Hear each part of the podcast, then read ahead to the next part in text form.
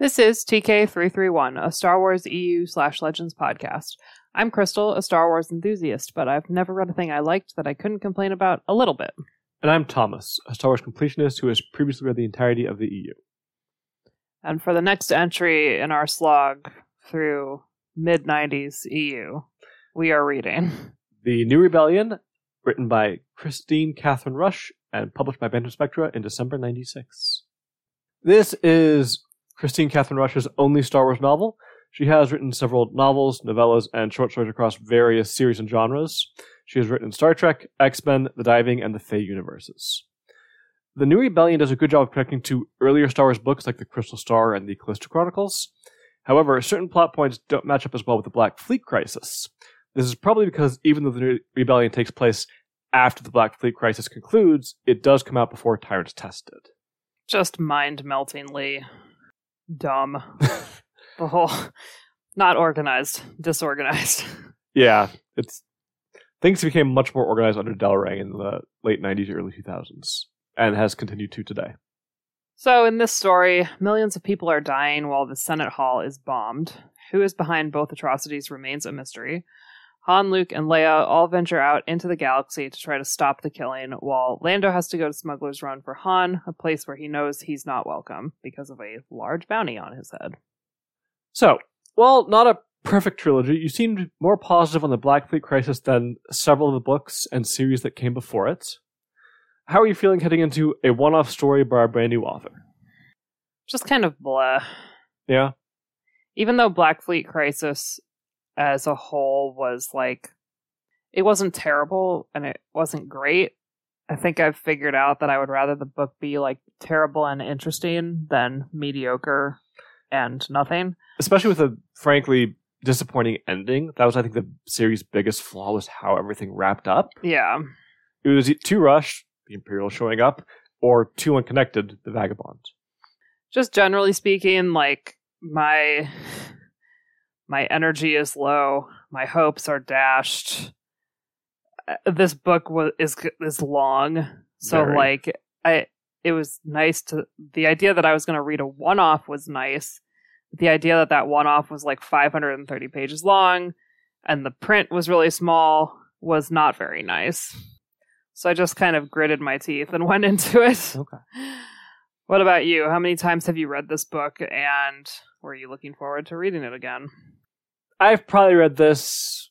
So I, I kind of put this book and the Black Fleet Crisis on similar levels for different reasons, but to me both are too long, too arduous to read, but both have some really interesting ideas, cool concepts, some strong characterization, but just not everything comes together well in the end. Mm-hmm. So as a result, like Black Fleet Crisis, this is one that I have not returned to multiple times, though I have X-Wing or Thrawn, but I have read it more than once. My best guess, five, six, seven times, probably. Oh my god. And that's spread out over almost thirty years. That's not spread out enough. And frankly, probably a lot of those were in the nineties and early two thousands. Yeah. God, I can't imagine bothering to read this book again. Let's put it this way. Since I graduated college, I've read this book twice. Wow. So once just now. And once on your previous... After Disney bought the... Yeah. After Disney bought Star Wars. Yeah. Well, I'll never read it again. Not because it's a terrible book, but... It's just too long. Not to spoil too much of my feelings up front, I just think it's mediocre. Yeah. You want to talk about the cover? Looking at the book on the right side, we have Luke, Leia, Han, just their faces. Luke and Leia are both kind of looking up, and Han is looking with a side eye towards the like reader. Over, slightly over his shoulder toward the reader, but looking doofy and sort of surprised. And that's like the, the ha- half of the cover. On the left half of the cover, there is a skull. I believe that is the death mask we see so often in the book. Yeah, and it's kind of ghostly and transparent in the background. And then at the bottom, there are some stormtroopers. And then also in the background, there are a few X-Wings just kind of flying around. Yeah, and the... Because I guess they were going through a phase of having little cover blurbs. Mm-hmm.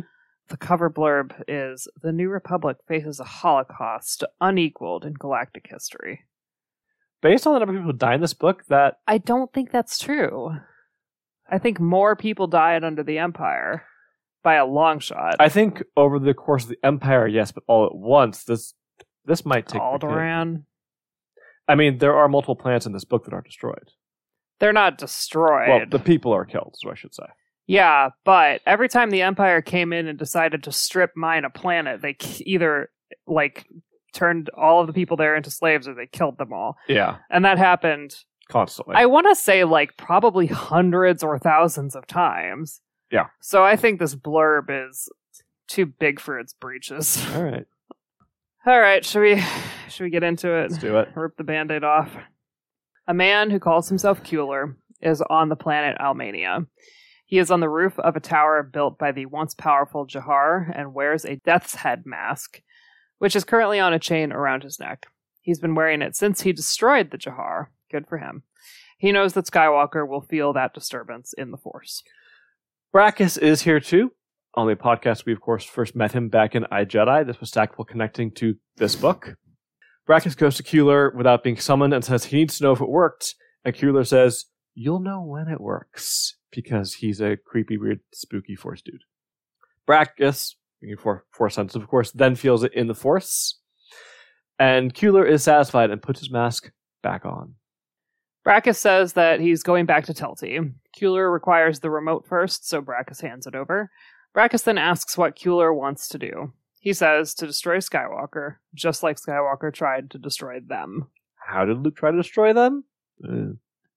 I mean, if they're Force sensitive and they're his former students, I could see his teaching methods being seen as destructive. Fair enough. Because, I, I indeed, don't think that's what the author was going for.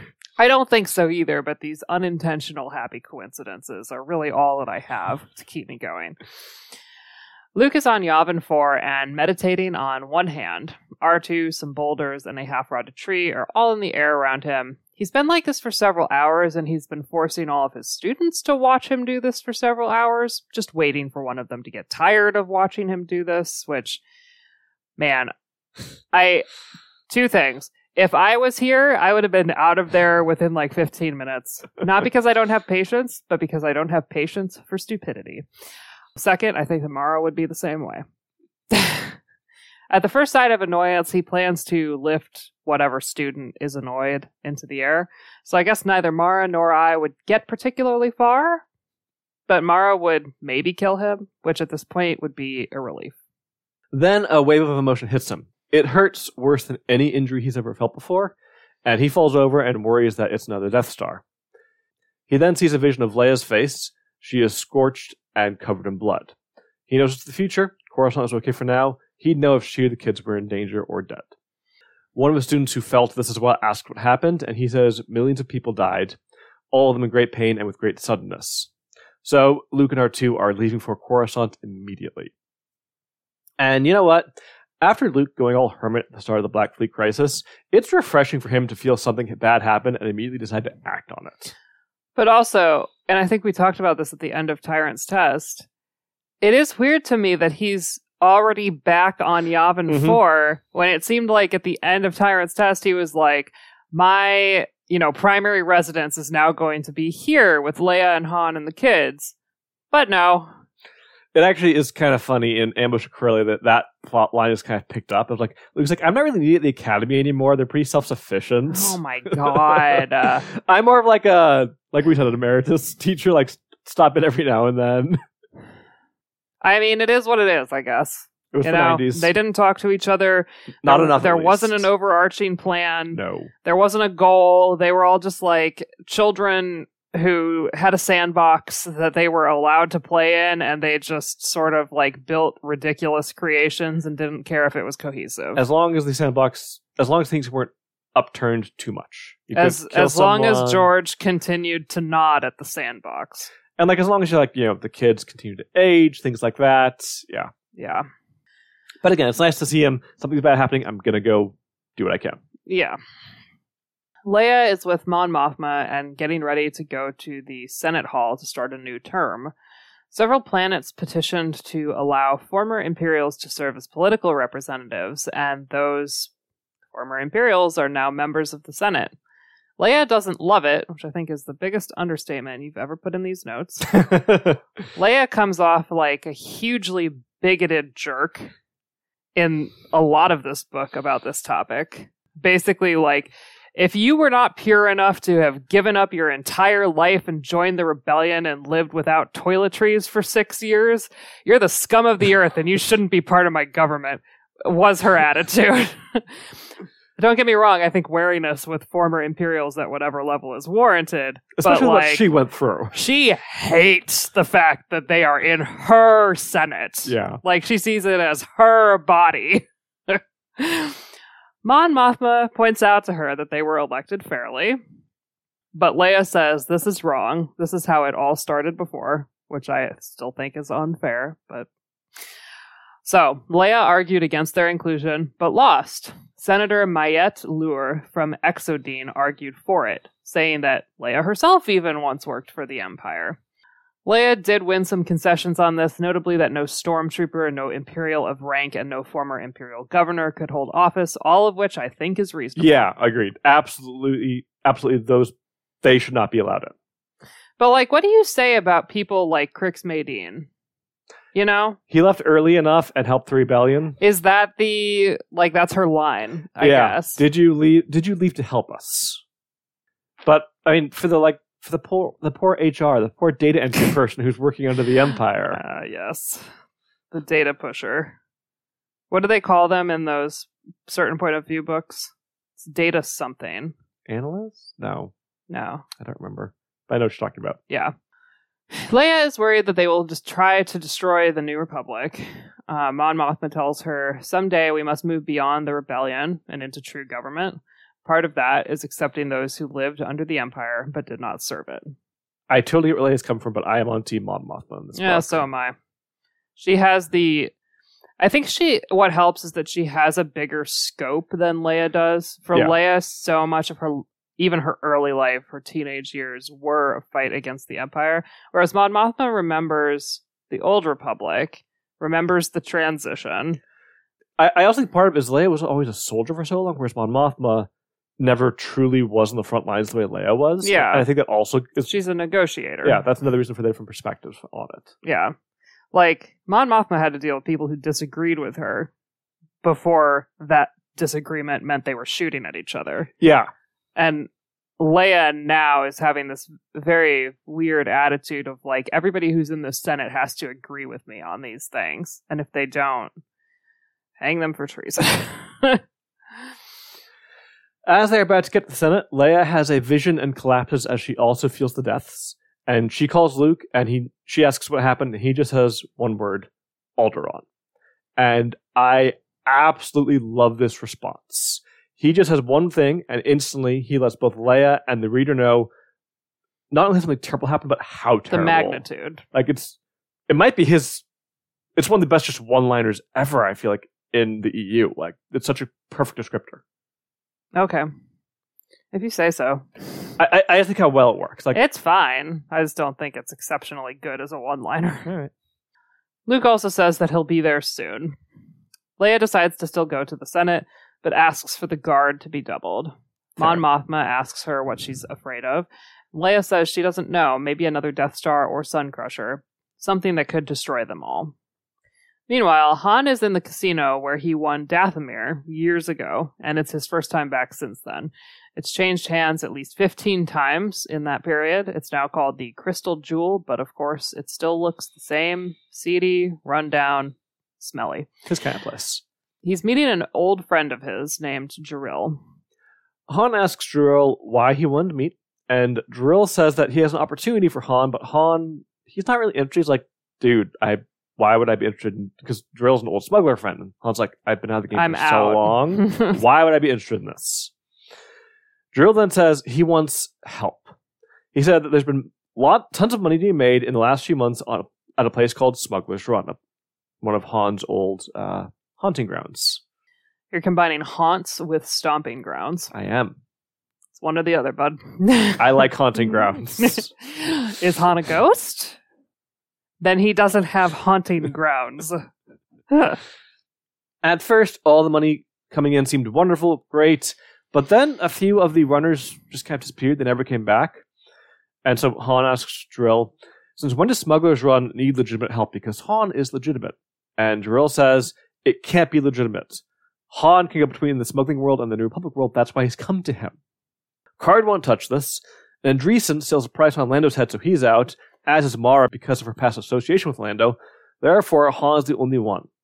Han also has a past association with Lando, so I'm not quite sure why he gets the free pass, but Mara doesn't, but whatever. Han asks Dr- I guess they're implying that Han and Lando never slept together, which I think is a gross uh, misunderstanding of that relationship. Han and Lando or Lando and Mara? Uh, both. Because I think it's totally possible that Han and Lando have, like, had a thing in the past. I could easily see it for I Lando. Mean, E U Star Wars is never going to go there. No. Just saying.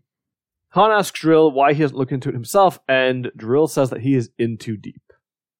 Wow. Only now that I'm reading the notes here do I realize why this next section is significant. Right? So that, I, I almost cut it off. I was like, but it makes sense. Yeah. T D L three point five is a nanny droid who has shown up at the Solo residence. It tells three P O that it's here to replace him as the nanny of the Solo children. Winter says that three P O is not being replaced and that they didn't order a new droid. The twins and Winter all think that Anakin ordered it, but he says that he didn't. Winter is eventually able to get the droid to leave. Then all three children scream in unison. And I forgot all about this scene, and it never crossed my mind again. But now it seems like, wow, that was a targeted assassination attempt it via nanny droid. Absolutely was. uh, and it almost succeeded. Wow. You'll know what we're talking about later. Or maybe you already do if you've read this book recently. Kueller asks about the destruction of Pydir, and is told that one million six hundred fifty thousand three hundred five people are dead, exactly as planned. Which is terrifying to think about. One, that they can kill so much at once, and two, that they can plan for exactly that number and get it. Meanwhile, Leia enters the Senate Hall, but as she begins to talk, an explosion rocks the hall, and Leia is flung back. She's injured. Really very injured, she doesn't realize how injured, and unsure if the attack came from inside or outside. She grabs a blaster from a dead guard and tries to get out while helping others. And it's just the scene of absolute chaos, destruction, and death. Yeah. Maybe the most effective scene in the book? Maybe. Han and everyone else in the casino feels an explosion, and they quickly head outside. And he and Jorill get separated in the chaos. And outside, everything looks fine. But then he sees medical personnel heading for the Imperial Palace, so he follows them, because he is concerned. And at first, Han is relieved to see them bypassing the main entrance, until he sees them heading for the Senate Hall. He's like, oh, this this is bad. My wife is there. Han finds Mon Mothma and asks about Leia, but Mon Mothma hasn't seen her. He sees a lot of dead bodies and droid parts as he heads inside looking for his wife. He eventually finds her helping a Luabum. Leia wants to keep doing more, but Han picks her up and carries her out to get medical attention. She's having a lot of difficulty hearing after being so close to the blast. Specifically, she can't hear anything. Yeah. Drill r- runs to a hangar. His ship is the Spicy Lady, and he knows how hard it will be to leave. What a great ship name, right? Spicy Lady. It's also a weird design, like part Falcon, part A-Wing. Yeah. It's very distinctive. So he's trying to leave the planet before things get even worse. He gets inside, but there are, surprisingly, stormtroopers in it. But then he realizes, no, no, no, these aren't real stormtroopers. They're not true Imperials. They're just wearing his cargo, because apparently he had stormtrooper cargo, stormtrooper armor in his hold. That's not weird.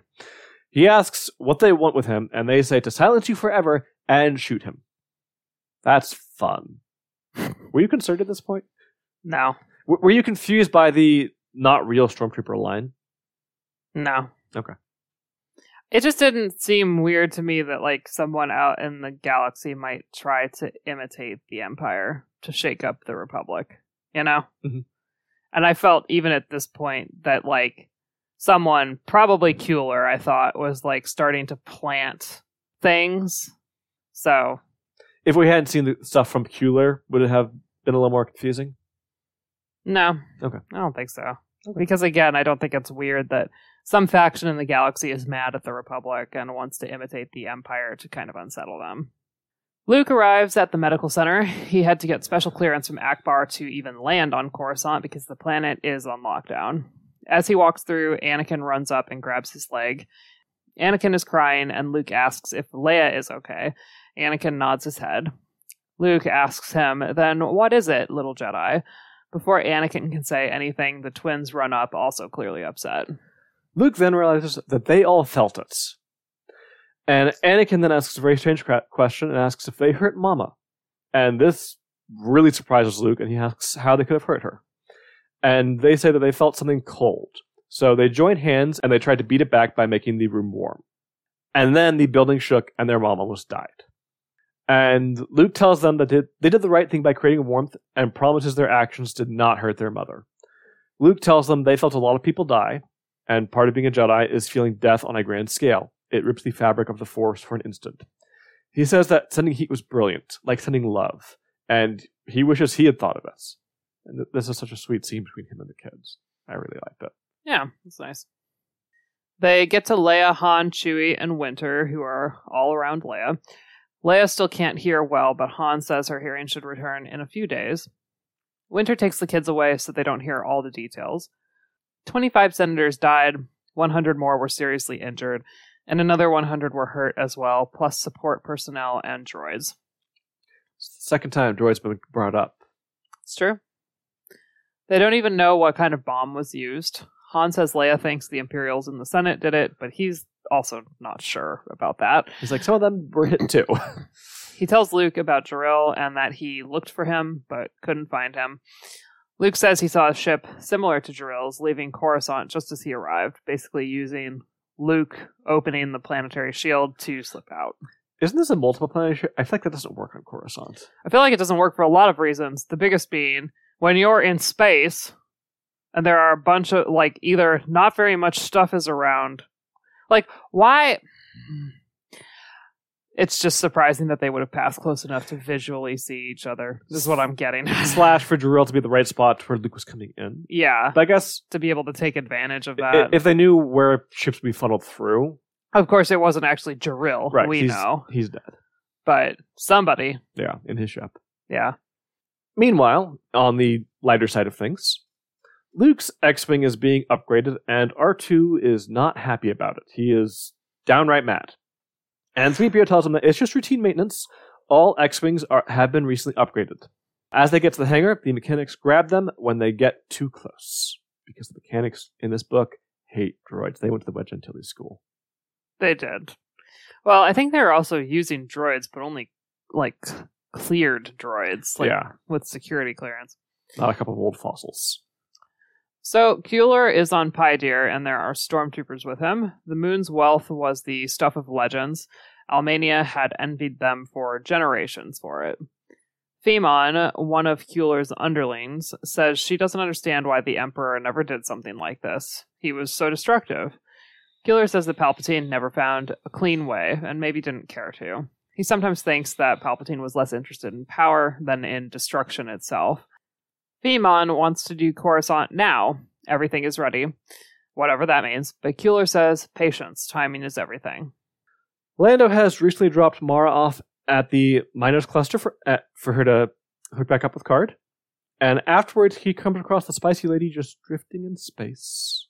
Convenient. Right? I went back and tried to figure out exactly how he found this, and he just happened to be in the right place at the right time. Yeah. It's the Force. Right? It's like hyperspace. He scans it, but there are no life signs, and he has, of course, recognized the ship, because, again, it is so distinctive. And Lando is able to connect to it and sees inside via the internal holograms. And he sees Jorill's body floating in the cockpit and a stormtrooper helmet floating in the galley. So he decides the, to tow the ship to Kessel. Because apparently he still has his operation there? Or at least something there? And he's still been working with Mara on it. Yeah. He does have this interesting, like, internal dialogue in this section about how, like, he's he's still working with Mara, but he has a hard time with her, and sometimes they need to get away from each other. uh, still bummed about how that relationship happened and then played out. Like, I genuinely think it could have been an interesting diversion for both of them, and instead it just sucked. I'm sorry. Anyway. The surviving senators meet in an informal gathering. Leia has been resting for two days, but is present. She gives an update on the investigation. They had to first make sure that no one was trapped under the rubble before the investigation even got underway. Everyone is being looked into, even the people who died. Some present call Leia's leadership into question. Good leadership wouldn't have allowed this to happen, they assert. Because, yes, it's Leia's fault the Senate Hall was bombed. I mean, I think the logic here is that good leadership would have been able to prevent such an attack. But the truth is, like... You can have the best leadership and bad things can still happen. You can have the best leadership and the best security and all of this stuff, and somebody who's clever enough can still get around it. Yeah. I mean... I think some of the, the new Imperials are kind of the ones who are yeah, asserting are. this. And it's like, y'all, calm down. We did so much stuff to you. Yeah. So much, like, it was Palpatine not a good leader to you? Would you have said that to him? Anyway. Senator Mito, one of the former Imperials who are now in the Senate, wants an independent investigation to happen as well, apart from the official one. So they hold a vote. And with mostly junior senators present, it passes by a large margin.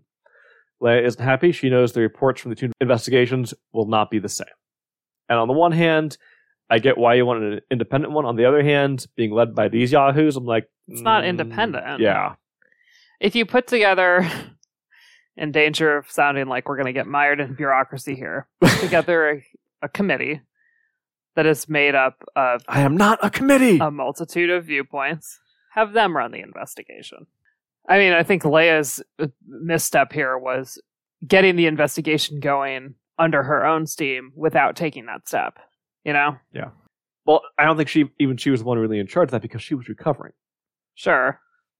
But one of her lieutenants really should have yeah. thought about that. Luke goes into the bombed hall. In the Force, he realizes that it isn't one large explosion. It's several small ones instead.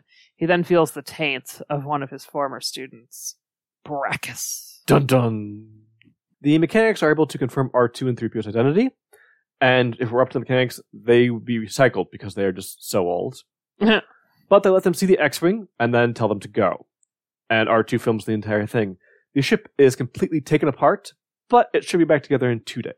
So they say. And R two, again, white hot mad. And, like, upset. Yeah. It's sad. This is his friends. Yeah, like... There's, be- a sh- there's a computer on the ship that he talks with, and they've... Because they're so eccentric, because the memories haven't been wiped, because all of these, like, r- routine maintenance things have not happened. Like, R two and the ship have a kind of, like, interlinked personality. Yeah. And so, like, they murdered his partner. It's kind of what happened here. I, he has every right to be upset about this. Yeah. Han wants to go looking for Jorill. Leia doesn't want him to go, though. He's convinced that Jorill is connected to the bombing, while she isn't. He says if he stays here, he's just going to be useless. And she says, you're never useless, Han. Leia knows that Han needs to go to try and find out what's going on, so what he does. But their biggest concern is what to do with the children. Because, remember, the Black Fleet Crisis, they decided... After Crystal Star, they always want the children with them. But, given the extenuating circumstances, they do decide that since the base on Anoth has been rebuilt since the Jedi Academy trilogy, the children can go there and visit their childhood home for a little while while Han goes out. And Winter will go with them. Yeah, they'll have Winter. And I'm actually okay with this decision. Are you? I just feel like it's weird to me that they put them on Anoth, which is a known... location. Uh, Anoth feels weird, but since it's been rebuilt and now it has presumably been reinforced with security, and while it's known, most don't know about it. It's still a small, like it wasn't broadcast to the world. Oh no, their children were st- staying on Anoth, I feel like. I would think that like pretty much everybody would know by now. I, I just think it, it doesn't make a lot of sense. I mean, everyone who knew on the Imperial side died. I guess. Did they? Everybody? Yeah. They all died. Okay. Maybe it's fine then. I don't know. Because Karrde was destroyed. But if it's been rebuilt, lots of contractors have been in and yeah, out of there. I... Like, there's there's so many possibilities for security leaks here. There, there are, I agree. But they feel it's the safest place. You agree, but you think I'm wrong. Yeah. Well, I think you're wrong. Okay. Lando goes through the Spicy Lady. He finds a single stormtrooper glove, a laser cannon, and pieces of a sensor jammer, but no credits, jewels, or spice. Which is weird for a smuggling vessel. Lando owes Jorill for smuggling him out of Smuggler's Run right under Nandreesen's nose, but never had a chance to pay it back. The ship manifest was deleted, but Lando is able to recover a message sent to Almania. It says, cargo delivered, fireworks spectacular. Solo knows we can count on his involvement. eerie. Brakiss is one of Luke's failures. He left Yavin four. He actually arrived as an Imperial spy, one of many who tried to infiltrate the Academy. However, unlike a lot of others, he actually was Force-sensitive, and Luke tried to train him and keep him from the dark side. And for a while, things went pretty well. Luke felt he was reaching him. Eventually, Luke sent Brakiss on a journey to find himself, similar to the cave on Dagobah. Not really to find himself, to face himself. Yeah. Brakiss emerged from it terrified and angry and left the Academy soon after. R two and three P O get to Luke and tell him about the X-Wing and their whole ordeal. R two sadly shows Luke the ship's memory chips. Stole them from the crime scene. So sad. Luke is confused. He didn't agree to having the X-Wing be disassembled. Yeah, it's like, what's going on? Leia is meeting with the Inner Council. They discuss the need to hold emer- if they need to hold emergency elections or not. Since the term just began, many feel that they need to happen. And Leia isn't thrilled with this. She's worried more former Imperials will be elected, but she also knows that emergency elections for those killed or too injured to serve must happen. Femon has lost faith in Kueller. His hesitation to continue the fight will be their downfall, in her opinion. Her family died six years ago when the Eye of Palpatine came by. There's too much Imperial power and weaponry still out there, and the New Republic will never go for the kill. Kueller said the New Republic's inability to destroy its enemies was a fatal weakness. To him, it doesn't matter who rules the galaxy, so long as they do so with an iron fist. But Kueller, she thinks, is now showing the same weakness as the New Republic. He'll stay on Pydir for two days, enough time for her to take the decisive action that he has failed to take. None of that backstory ended up mattering, huh? No.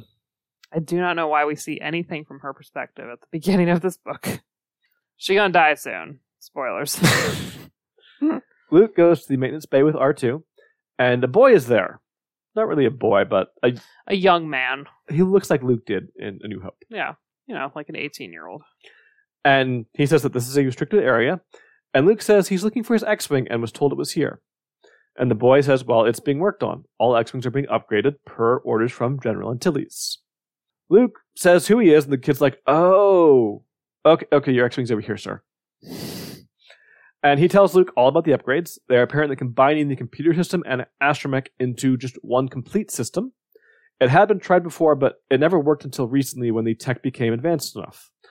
All X-Wings that come in are getting the upgrade.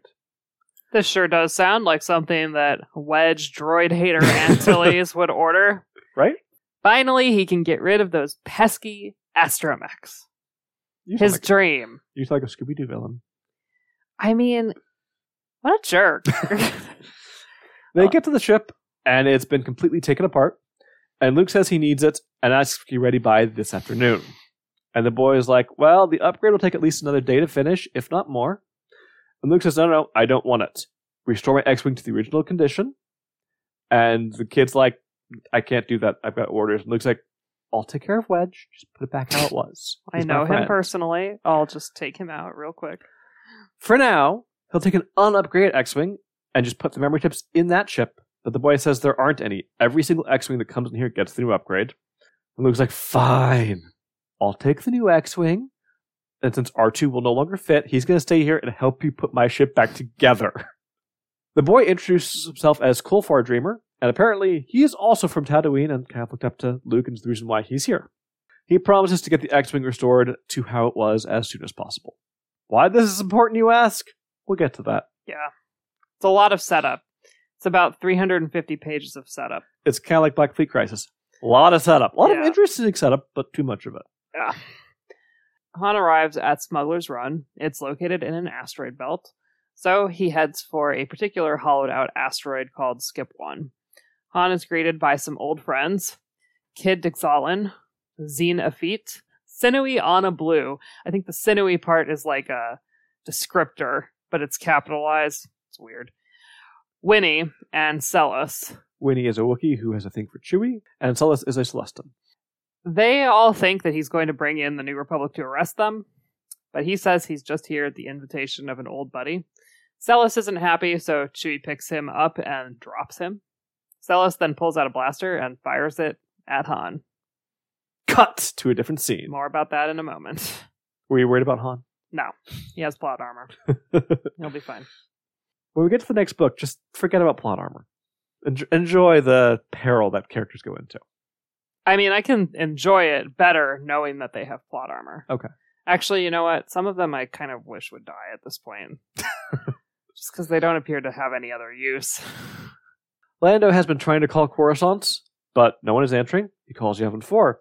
And Treen tells him that Luke has gone to Coruscant. He's like, well, that that's not useful. So he calls Mara instead, and she asks what's wrong. Karrde is with her. And he says he can't contact anyone, and he's apparently been out of the loop and not heard anything. He, so she tells him all about the bo- bombing, but adds that Leia and the rest are okay. Lando then thinks about the fireworks special. He realizes, like, oh, that's about the bombing. This looks bad. And he asks Talon. The book calls Karrde Talon from Lando's perspective, which feels... Ah, oh, they're such good buds. Bizarre? Yeah. Karrde is Karrde. Yeah. It's kind of like calling Mon Mothma Mon to me. It just it feels yeah. very awkward. I mean, how can you call a person who's not like Arito Talon? You know? Yeah. Like, it seems like a name for a bird person. I understand that it's his name. It's not his name. Some people go by their last name, and Karrde is one of them. He renamed himself. Yeah. He asks Talon what Jorill has been up to. And Karrde says he hasn't worked with Jorill for two years, and then says that Lando should go to the run. Run being Smuggler's Run, of course. And Lando says he can't, but he also realizes the Karrde has more to say, but he doesn't want to say it over an open line. So for now, Lando's like, fine, I'm just going to go to Coruscant directly and talk to Han. Kueller goes to confront Femon.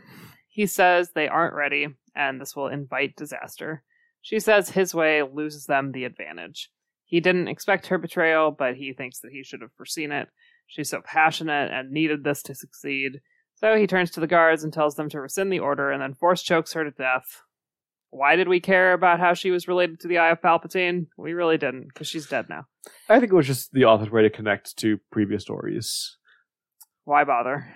And like I said, she does a good job of connecting to earlier stories. Not so much Black Fleet Crisis, but before that, it connects well. It's not really connecting. It's just mentioning. In passing, like gently reminding the reader, this happened, and the reader's like, I'm trying to forget about that. We're trying to move on and have a nice time. But you're going to be one of those authors, aren't you? The shot misses, but ricochets and grazes Han's buttock. They do specify that it's his buttock in yeah. the book. It's not but our wording. For me, for the rest of the time, I will say, Han got shot in the butt. I think that's hilarious. Reminds me of Mummy Returns. Yes. Han has an angry outburst, which convinces all of them that this is the same old Han they knew years ago. Fair enough. They then ask, why are you here? And he says, it's what I said earlier. Ask my old buddy. Jorill has disappeared after the bombing, and I am looking for him. Apparently, Brakiss's last known address was on a planet called Mist. There are no vowels. M S S T. Mist. I don't think we have the apparatus to say that name. Not correctly, no. So, Luke is missing R two because he's he's all alone. Doesn't have anybody to talk to. Sad. No sassy droid in the back telling him what to do. It does make me think about the time pretty recently when he kind of like left R two behind for a while because he was flying that E-Wing. And then he was with...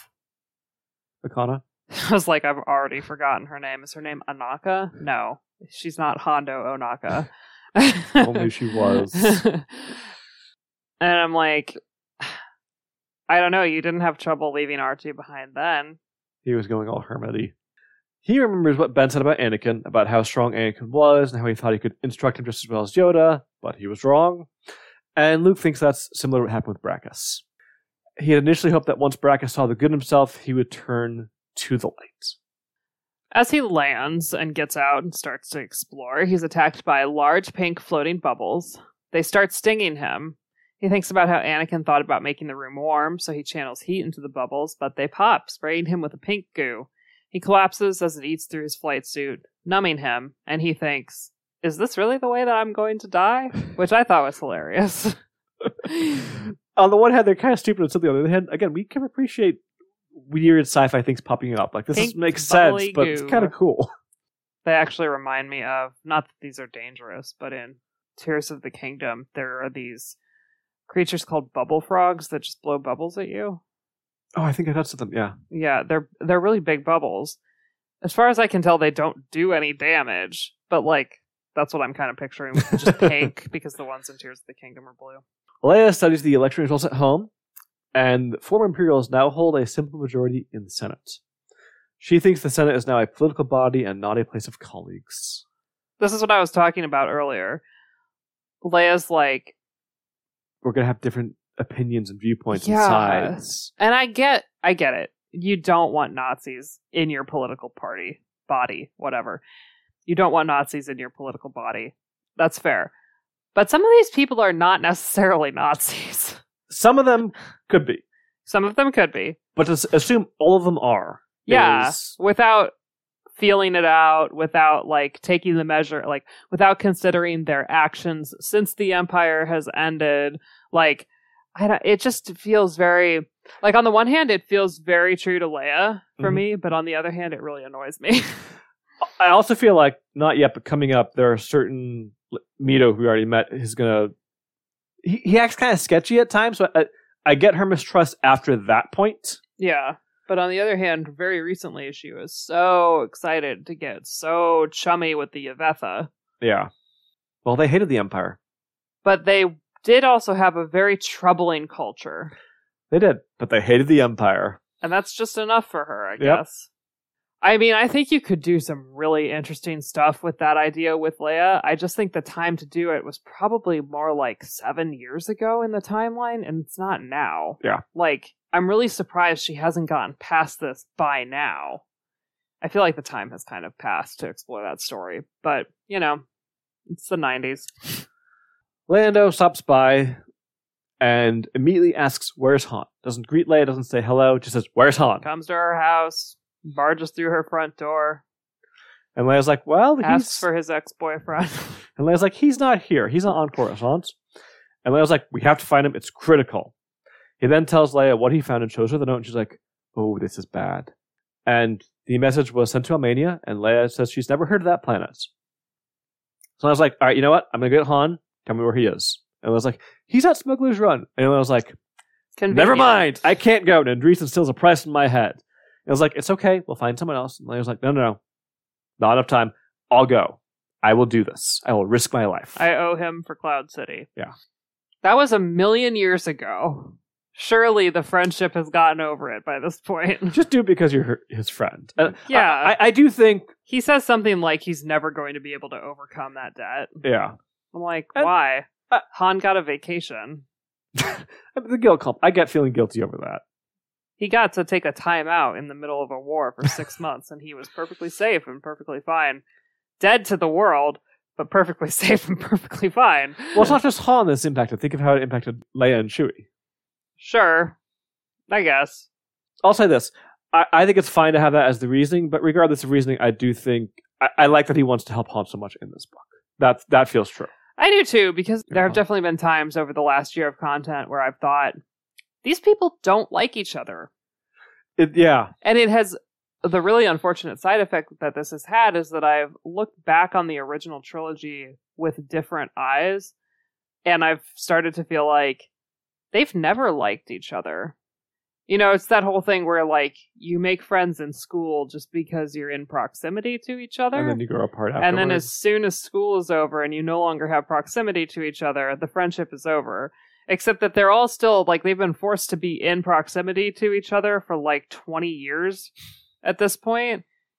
And they don't like each other. And I hate, I hate that interpretation. Like, I don't like that they're so often kind of, like, snippy with each other or mad at each other or there's conflict between them. So I do like that Lando's like, okay, he's my friend. I'm going to go save him. Yeah. Lots of issues with this book, but I, th- I do think she gets the characters very right most of the time. I do, too. Even Leia's hatred of former Imperials. R two is supervising Cole while he rebuilds the X-Wing.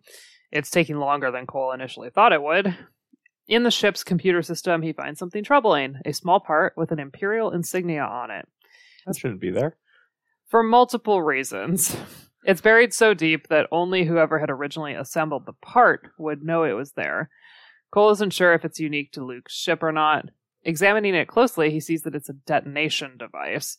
It's inoperative until a certain code is entered, but when it is, the ship would explode. So troubling on two levels, right? Bad that there's something Imperial in the ship, But also, why on earth would an Imperial advertise yeah. that they're there? It, it's, I think, pretty clearly a red herring. Yeah, yeah. Too much of one?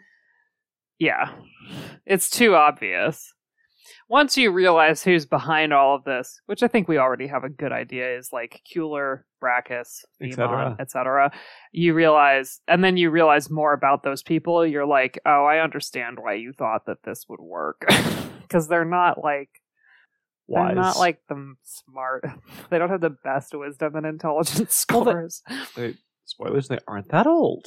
Yeah. So they, they, they're not very worldly. Brackiss's only high mental score is his charisma.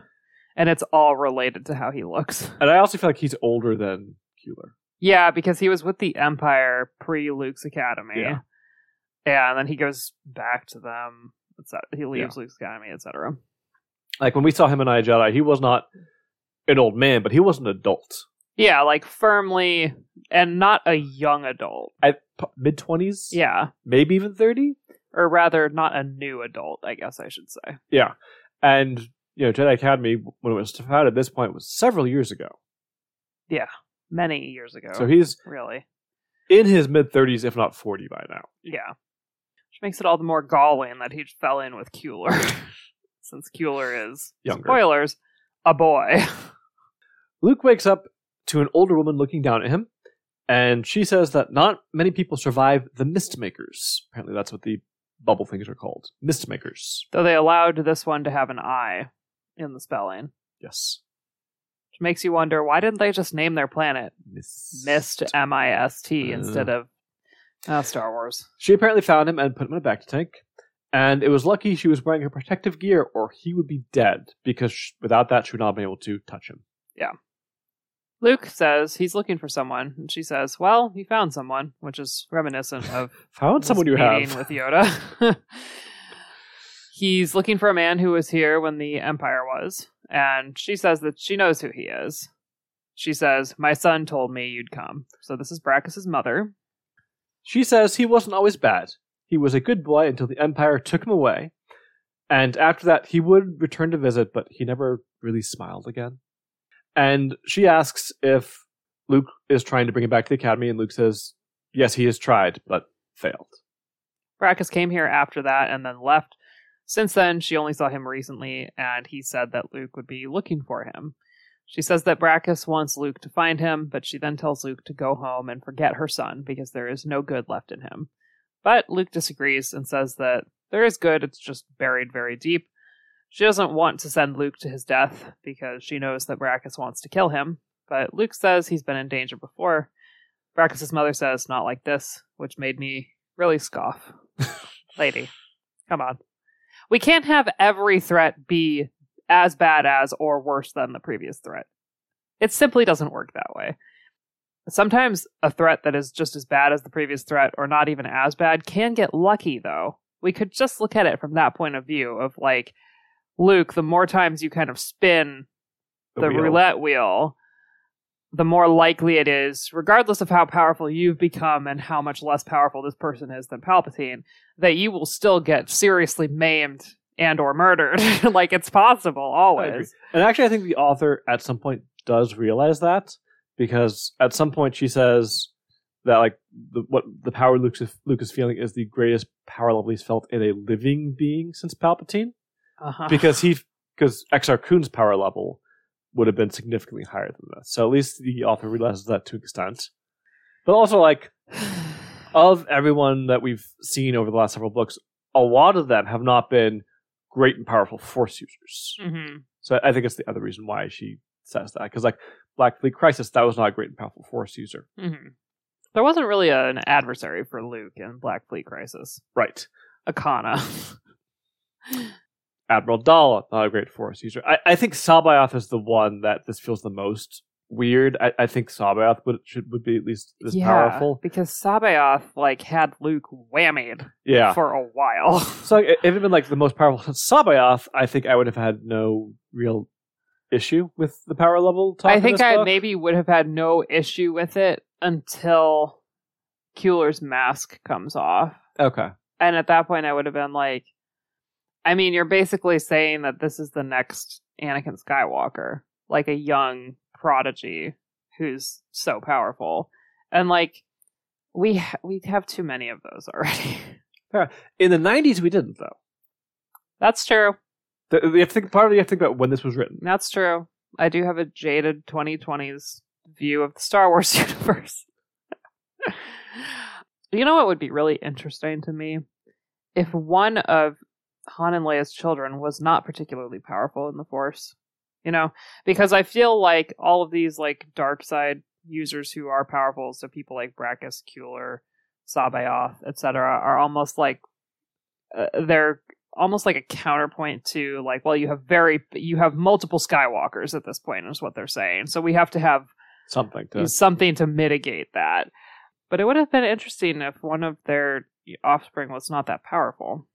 So in the uh, Legacy comics, which are set like a hundred years in the future or something, one of their descendants is not versed in the Force, is what I will say. Hmm. Interesting. Well, I'll probably end up liking that person. We'll see. Maybe not. I don't know anything about them. Seles comes to Han and Chewie privately. He says that Drill told him to shoot Han so the others would think that they were enemies. Han and Chewie, they're not really buying this story, especially not Han's buttock. Han's very mad about his buttock. Seles says that most smugglers here are smuggling Imperial equipment and selling it for outrageous prices, and some people are dying because of it. Seles' comments do line up with what Jorill had said, but Han still wonders how it's all connected to the bombing. And Seles says that three smugglers have tried to figure out who the buyer is, and all three have ended up dead. Jorill was also trying to figure out who the buyer was and is now missing. Since Jorill came to him, Han figures he could be next on the list to go. Cole checks another reconditioned X-Wing, and there's a detonator in this one, too. He checks two more. They all have a detonator in them. Worried, Cole then checks one of the brand new X-Wing, so it hasn't been reconditioned. It was just built from scratch, and finds a detonator in that one also. Why built from scratch? Why is that the term? Do you scratch the X-Wing into existence? I think, like, maybe referring to, like, scratch paper? Oh, okay. I don't know. That's just a guess. Unfortunately, and he knew this when he started poking his nose places he didn't belong, he's not authorized to work on the new X-Wings, so when someone sees him, guards are called over. Ruh-roh. So, at this point in the story, we've, con- well not constantly, but a few times we've heard of the name Nandreesen, in mm-hmm. regards to Lando. We finally get to meet this mysterious Nandreesen. He's a glottal fib, or fib for short, and he has just returned to Skip Six at Smuggler's Run. They must tell a lot of fibs. Right? He's a loan shark, so you know who I'm picturing for this? A shark. Like a, a humanoid shark. Episode of Buffy? Yes, episode of Buffy. Yeah. uh... And apparently, Jorill recently paid back all of his loans, and that just leaves Nandreesen very unhappy because he doesn't let people hang back loans. He wants them to be in his debt and owing him tons of money, because that's how loan sharks work. Should also point out, fibs are amphibious. I, like, as previously established, am bad at visualizing stuff that I haven't, like, already seen. And so I was just picturing, once I figured out that they're, like, they're kind of, like, hanging out in a pond, like a self-built pond, I was just kind of picturing, like, frogs. Big yeah. frogs. Big space frogs. Recently, because everyone has been coming its money at the run, no one needs any loans from him anymore, and he's he's not happy. It's not just Jorill, it's everyone who is paying him back or is not taking out loans anymore. He's like, the hell, guys. He's told that Han is at Smuggler's Run. He knows that where Han goes, Lando will likely follow. Well, at least he thinks he knows that. Since Cloud City, the two have joined forces during each Imperial threat. So So we have an Imperial threat, apparently. Apparently. Well, I mean, there's like Imperial gear involved, I guess, but yeah. Thin. Thin connections Nandreesen's drawing here. I mean, he turns out to be right, but, like, I could easily see him having been wrong here. Oh, yeah. Lando arrives at the edge of the asteroid belt and sends messages to Leia and Mara. He then sends a legitimate cargo manifest to the run. It's the smuggler's equivalent of a Mayday signal. Basically trying to have an excuse to come to the run without actually just going there on his own. Yeah, like, pretending he's in distress. Yeah. Luke gets to Telti and senses Brakiss waiting for him. Brakiss has surveillance equipment all over the planet and uses it to track Luke's movements. So he's just kind of sitting in his lair, just watching Luke go by like a creeper. Brakiss calls Kueller to let him know that Luke has arrived, and Brakiss offers to kill Luke, and Kueller's like, yeah, sure, go ahead, go for it, have fun, knock yourself out. He then also adds, but if you do somehow manage to kill Luke, I'm going to have to kill you, Brakiss. And Brakiss knows he's no match for Kueller right now. He's confident he will be someday, so he's like, all right, I'm not going to kill Luke. I won't do anything. For now, I'll just send C nine P O to greet the Jedi Master. Protocol droids have really moved on since three P O. We're on nine P O, apparently. Han, Chewie, and Seles go to Skip five. Han wants to see the operation. It all feels so off to him. He's surprised by the size of the asteroid and how developed it is. He goes in, while the other two stay on the Falcon. He's stopped by a man with blonde hair, but eventually gets past him. For a moment, Han thinks this is a guard, but there are no guards here. Yeah, and then he realizes he's caught in, like, legitimate ways of thinking. Like, there's going to be a guard on a smuggler asteroid belt. Like, no. No. Han smells Jawas, but doesn't think they ever left Tatooine other than those who were kidnapped by the Eye of Palpatine, which this detail's always felt a little funny to me. Like, yeah. Just, I know it's different continuity, but like the Mandalorian, all the Jawas we come across on different planets. Yeah. That feels more right than them just being on one desert planet. I don't know. I always assumed that they were native to Tatooine. True, but just like, species spread. They don't seem to have any interest in spreading. True. Like, I could easily see somebody extrapolating from just the original trilogy. Like, my interpretation was always that the Sand People and the Jawas were native to Tatooine. And that's certainly the case in the E U. And neither of them appear to have the desire or capacity for spaceflight. Tuskens especially. So, I don't know. This still makes sense to me. I'm I'm still grappling with, in Mandalorian, Jawas being elsewhere. Yeah. Like, it feels wrong to me. Okay. He gets to a large cavern, and it is filled with sand, and it looks just like Tatooine, except for, you know, the ceiling above. And there's even a sand crawler going across the dunes there. And he's like, what the what hell is, is going on?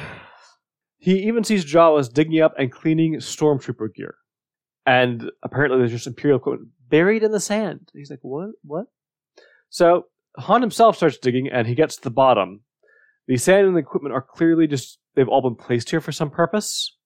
He also knows Jawas love to fix equipment up and then barter it away. That's what they do. So Han thinks that this could just be a decent way to repair old equipment and then buy it back from them at a cheap price. My only issue I feel like with this plan is Jawas don't always do a great job. Like, they'll get it working, but there's a difference between working condition and battle-ready condition. Yeah. And for something like armor, I feel like you want it to be battle-ready rather than just in one piece. Well, maybe the buyer doesn't care about it being one hundred percent. Guess not. But they care about to do at least something with it. Yeah, it needs to look convincing. Chewie shows up, surprising Han. Chewie saw three people follow Han, so he followed them, but they've disappeared. Then six fibs appear, and they know who Han and Chewie are. They say that Nandreesen wants to meet Han. The sandcrawler comes by, and Han uses it as a distraction to run. The man Han first saw on Skip five pops up from under a coolant cover and calls Han and Chewie over. This was the golden-haired man, blonde-haired man. So they follow him under the the coolant cover and escape. His name is Davis. Davis confirms Han's theory about why the Jawas are here, but he doesn't know who is buying the equipment. So someone is putting the equipment in here, letting the Jawas fix it up. Smugglers are taking it from the Jawas for a cheap price, and then someone is buying it from the smugglers for an expensive price. Yep. What a racket. What a convoluted, like, yeah. if this was if this was my business, I would just give up. You know, like, it's so much work for what feels like, I don't know, I guess it's a lot of money, but it feels like very little reward. It just feels like so many steps. Who brought the Jawas here is also the question. Like, how did they transport the, the sand crawler? Is the bigger question to me. Like, I know that there's, you know, cargo ships that, that could definitely fit on and stuff, but, like, how did you get them here, and then how did you keep them from, like, tearing your faces off until you set up their habitat for them and distracted them with shiny things? I think probably the habitat came first. Probably. It's just, all of those, just those steps alone to me seem so insurmountable that I would have been, would have been like, nah, I'm just going to get a boring, legitimate job that pays very little, but is not hard. C nine P O gets to Luke and tells him to follow him. And while following, Luke asks how long Brakiss has been here. And the droid says that it has had its memory erased many times and doesn't know.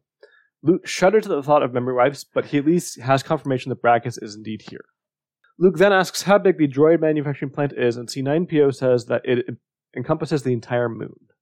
So this is just one giant factory moon. Yeah. The memory wipe thing always throws me off a little bit. Throws Luke off, too. It throws me off in this instance because I never imagined that the memory wipe was, like, so total that, like, after every time you do it, you have a brand new droid. Because that doesn't seem useful to me. I think it depends. I, I, th- I think there are different levels of memory wipe. Uh-huh. Like, I think what wedged it to Minok was a total wipe because he wanted something that screamed in his ear in battle, which... Because he's a droid racist. Yes. Yeah. But I also feel like there are some, like, that just, like, get rid of all the the memories that are causing it to have quirks and foibles and whatnot, like three P O is, or R two is. I just kind of put it back, put it back to its base program, but, but it still knows what to do, what's going on. And still is essentially the same droid? I guess. The weird thing to me is just... I know I'm trying to apply too much real science mm-hmm. to Star Wars. I just don't think, like, even in an artificial intelligence, that memory works like that. Like, memory isn't contained to one...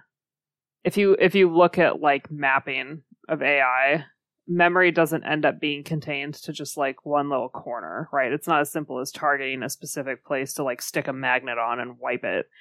All of the other, like, functions are impacted by memory.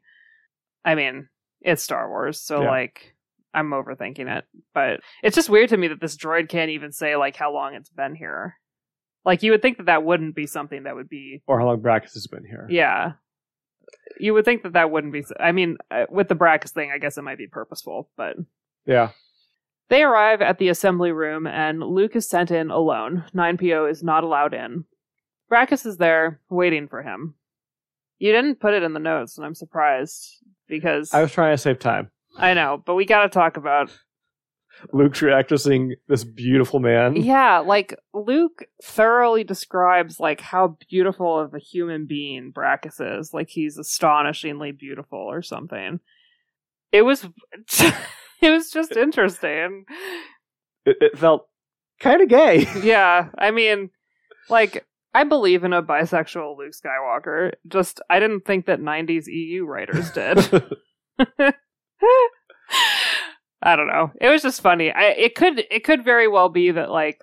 There are some people that are so strikingly handsome or beautiful you just can't help but think about when you first see yeah, them. Yeah, like, that's what I was thinking. It's just that, as I was thinking that, I was thinking, well, that's my experience as a bisexual person. Like, I can find, you know, any particular... person of any particular gender, like, stunningly attractive. I didn't think that a straight person would ever have that same reaction for somebody of the same gender. I mean, you're a straight person. I, I, I feel like if I had met Harrison Ford accusingly. In his prime, I would like, this is a very good looking man. I think I would probably thought that. Okay, but what do you think about how beautiful he is? Probably not in those exact words, no. I guess... I guess Brakiss is a different kind of attractive than Harrison yeah. Ford. Like, Harrison Ford is, like, the the rugged, like, man's man kind of attractive. Brakiss apparently is, like, I don't know. The way he was described, it was almost like you're describing Sephiroth or something. Like, not quite the long flowing hair. No, but, but like the the kind of, like, angelic features almost. Yeah. yeah, I don't know. It was just funny. It was a funny diversion. Anyway. Brakiss asks Luke what he wants, besides, you know... To be gazed at adoringly? Yeah. And Luke says he felt Brakiss connected to two tragedies, the bombing of the Senate and an incident where millions died at once. Luke says he needs to know the connection. Brakiss says he lives here now and no longer works for the Empire, which doesn't directly relate to anything that Luke asked. Luke asks Brakiss to help him, and Brakiss asks, why should I help you? Luke says he still feels a spark of good in Brakiss, like he felt in Vader. For a moment, Luke sees the child buried within Brakiss, and then it's gone. Brakiss pulls out his lightsaber and attacks. Luke defends himself and realizes that Brakiss has gotten stronger over the last several years, but Luke is still the better swordsman. Then Luke feels fear in Brakiss, and Brakiss tells Luke to kill him. Luke has no desire to do so and would rather bring him back to Yavin four. Brakiss says it's too late for him, and he's better off alone. He then says he was paid to give Luke a message and tells him to go to Almania. And Luke asks who wants him there. Brakiss shivers, and Luke realizes that Brakiss is afraid of this person, not of him. Brakiss then tells Luke to go back to Yavin four and retire like Obi-Wan. He's already tried that, dude. Leave the fighting to those who are ruthless. He then walks out, and Luke knows he can't help Brakiss yet, but hopes to someday. Luke has never heard of Almania, but he knows he needs to go there. Brakiss never again wants to get between Luke and Kueller. Luke almost convinced him to abandon everything and go back to Yavin four. If Kueller would let him, he would renounce the Force and just make droids. Brakiss had intended to kill Luke, but ended up begging Luke to kill him, and feels humiliated by the whole experience. This is Luke's true superpower. Humiliating Darkseid users. Just making them feel really bad about themselves. And what they've done. You kicked a puppy one time! Except for Mara. So far, he hasn't really made Mara actually feel bad or He humiliated. Hasn't faced her when she's been a Darkseid user. That's true. She has essentially not been a Force user when, when they first met. That's true. And since then, she has used it sparingly at best, I would say. Yeah. And not really light or dark. Yeah. I mean, I think she's just... She does seem like she's a person who's just immune to humiliation. Also, Luke's the puppy she keeps keeping. And yeah, yeah, yeah. Luke's happened to that from her. Yeah. Which I really admire about her. That she keeps kicking Luke? No, no, no. That she's immune to humiliation. Oh. Like, she... See, she I, I, she can be, I think, at times. I think she can, too, but just from, like... The primary point of reference we really have is the Thrawn trilogy at this stage in where we are at in the chronology. And she just is like, she doesn't feel, she doesn't feel overcome by bad things, you know, like she knows she's done some stuff. But she also doesn't want to go back to that when, like when she told Luke, kill me if I start falling. Yeah. But like, she knows she can't return to that. Yeah. Which is different, I think. But yeah, she's just not, I don't know. She's not, like, overwhelmed by it. It feels like to me. I just admire that about her. As a person who is, like, kind of overly introspective, like, I would like to borrow some of that. Anyway, this book is not about Mara. Sadly. It's a real bummer. She will show up later on, though. Yeah. I miss her. Keep reading Ambush. You'll see her there, too. Really? Yeah. How soon? She has a larger role in that book than in this one, is what I'll say. Okay.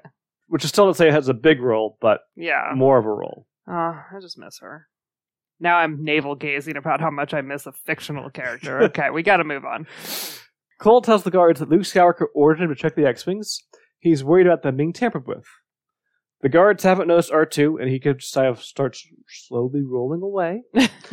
Sneakily rolling away. And he tells the guards to contact General Antilles to sort everything out, and just he's keeping the attention on himself so R two can get away. But unfortunately, one of the guards does notice R two leaving and is like, no, and shoots him. Astromechs just don't really have a good stealth score. No. Cole says that was the biggest mistake of that guard's life. He just destroyed Luke Skywalker's favorite droid. What a mistake he what, just made. What a mistake. If only Luke was truly vengeful in that way. I know, right? He's really not. He's no. just going to make the... Uh, he's just going to express disappointment to these people. Which, to be fair, that's pretty bad, depending on who's it expressing it. It is going it. to upset like, them, but... If Luke Skywalker's disappointed in you, you have messed up horribly. Like, he brings back Vader because he felt the good in him, and, and you just disappointed this man. I mean, That I, would wreck me. Like, I think Luke was disappointed by Vader, too.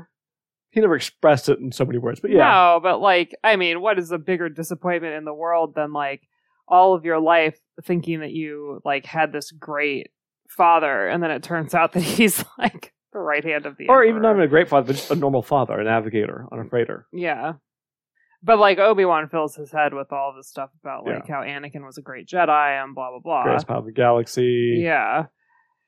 Cunning warrior, good friends. So I can only imagine that there were many emotions happening with Luke when his hand was cut off, but one of them had to be disappointment.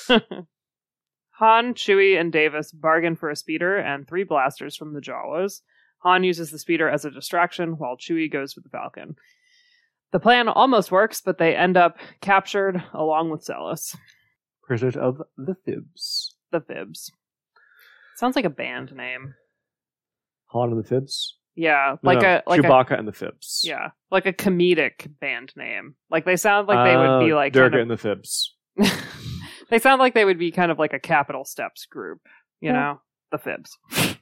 Mito is apparently now on the Inner Council along with two other former Imperials. Leia must love this. Oh my God! He calls for an emergency meeting, which Leia is late to because he let her know last. He doesn't. He doesn't understand protocol, I guess. Or I think he does and was being a jerk, but yeah, yeah. He can hide behind, oh, I didn't know, I'm sorry. You're late to my meeting. He says he already had results from the independent investigation and asks Leia where Han is. So this investigation has moved kind of quickly. Absurdly so. And she says that he's out at Smuggler's Run, following up on a lead on the bombing. Mito then says that General Solo is behind the bombing. Apparently they intercepted a message, the one that Lando had shown Leia. The one, you know, fireworks, blah, blah, blah, Solo knows, ready to help, or whatever. Mito says it was sent from the Spicy Lady, which is piloted by Jorill, who Han was seen with at the time of the bombing. Leia isn't really happy with this and says that this isn't proof. Her friend Gano says that she needs to be objective and maybe she should be absent from this discussion. Which, I get what you're saying, Gano, but this is absurd for anyone besides the four Imperials to think that Han was behind this. It's just very contrived. Yeah. Like... I, I get them either planting this evidence or believing this evidence. I do for the former Imperials. But for everyone else in this Inner Council... To just be like, what? Well, we should be objective. This is... Yeah. It does sort of remind me of our... Or how quickly it went. It does sort of remind me of our current political climate. Yeah, unfortunately. There is a habit by some sides of the equation of, like, holding themselves to such... Holding themselves to a standard that they that the other side doesn't. Oh, yeah. Right? You do this, you do this. Actually, we have evidence that you do this. Doesn't matter if I did it. Yeah. Lando arrives at Skip One, but doesn't see the Falcon there. A tractor beam brings him in, and it's a rough landing. A couple of Nandreesen's men step out and tell Lando he's coming with them, so... Oops. That didn't go well. three P O is learning new languages. Apparently it's a thing he does in his free time. What a psycho. When he gets an emergency notification from R two. And three P O is about to reply when the screen goes blank. R two is gone. Uh-oh. Brakiss calls Kueller. Kueller knows that Luke made Brakiss question what they are doing. Brakiss says he wants out and he's done. Kueller asks if Brakiss sent Luke to him. Brakiss says that he warned Luke away.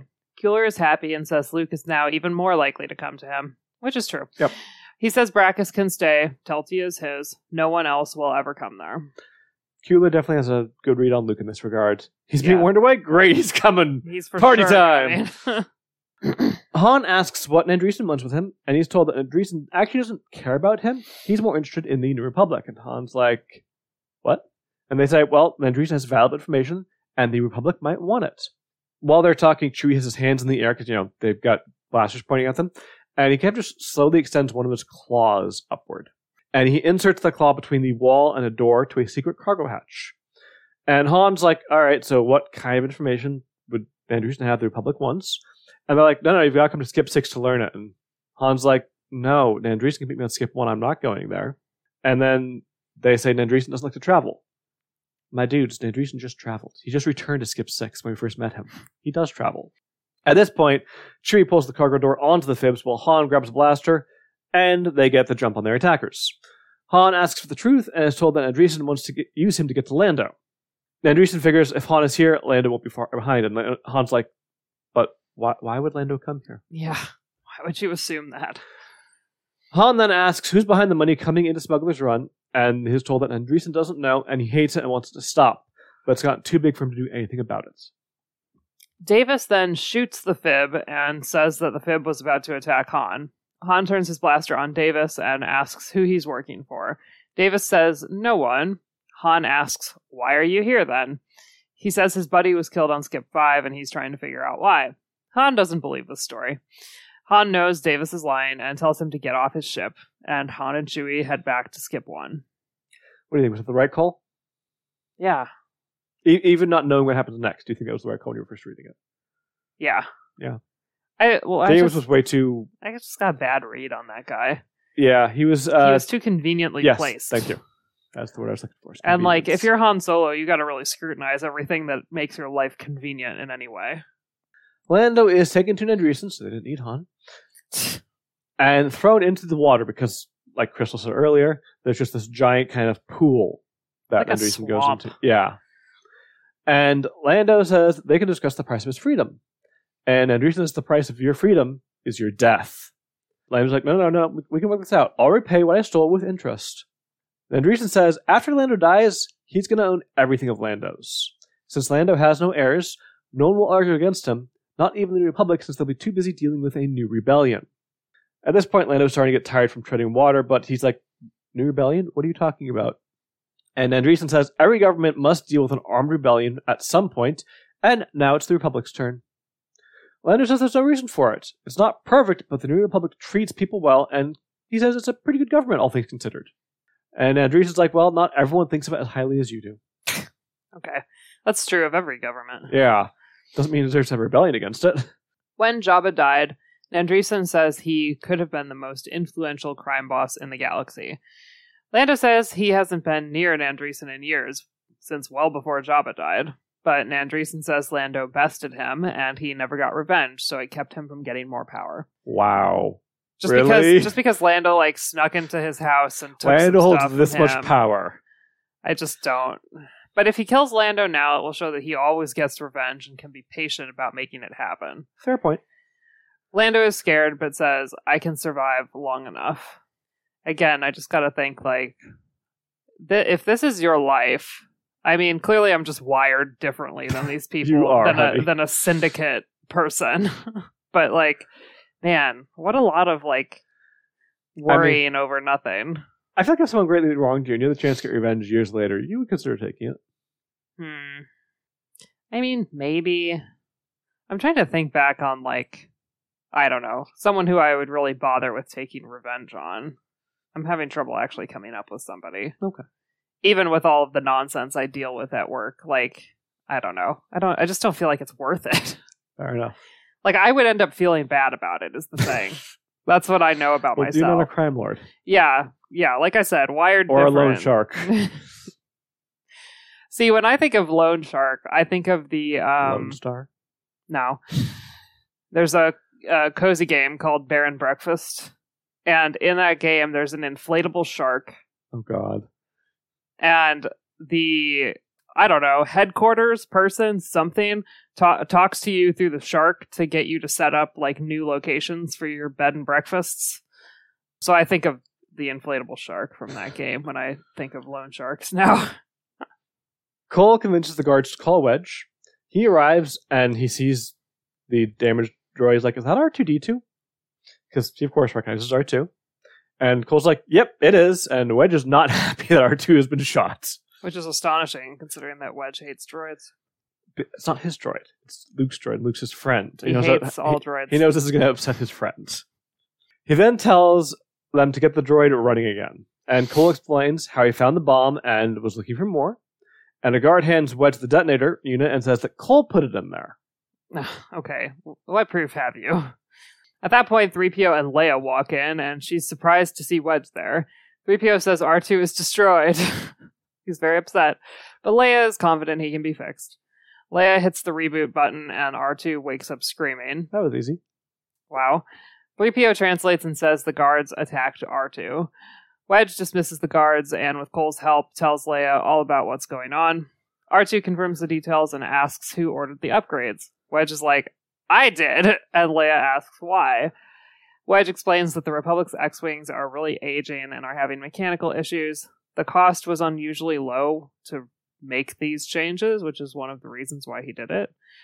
Leia asks whose idea it was to replace the computers, and Wedge says, again, that it was his. Leia thinks that he's protecting someone and doesn't believe that he would sabotage the X-Wings. Wedge is like, hang on, hang on. I didn't know about the detonators. And like, Cole then pipes up and is like, you know, There's no way Wedge could have known. No one knew until R two found this. Yeah, like these were manufactured somewhere else and shipped Just in. installed. Yeah. You would think that the people who were installing things would have noticed. It depends if they took the parts apart or not. Yeah, I guess so. And like, maybe they have like the first couple, but you're not going to have every single piece that comes in. Yeah.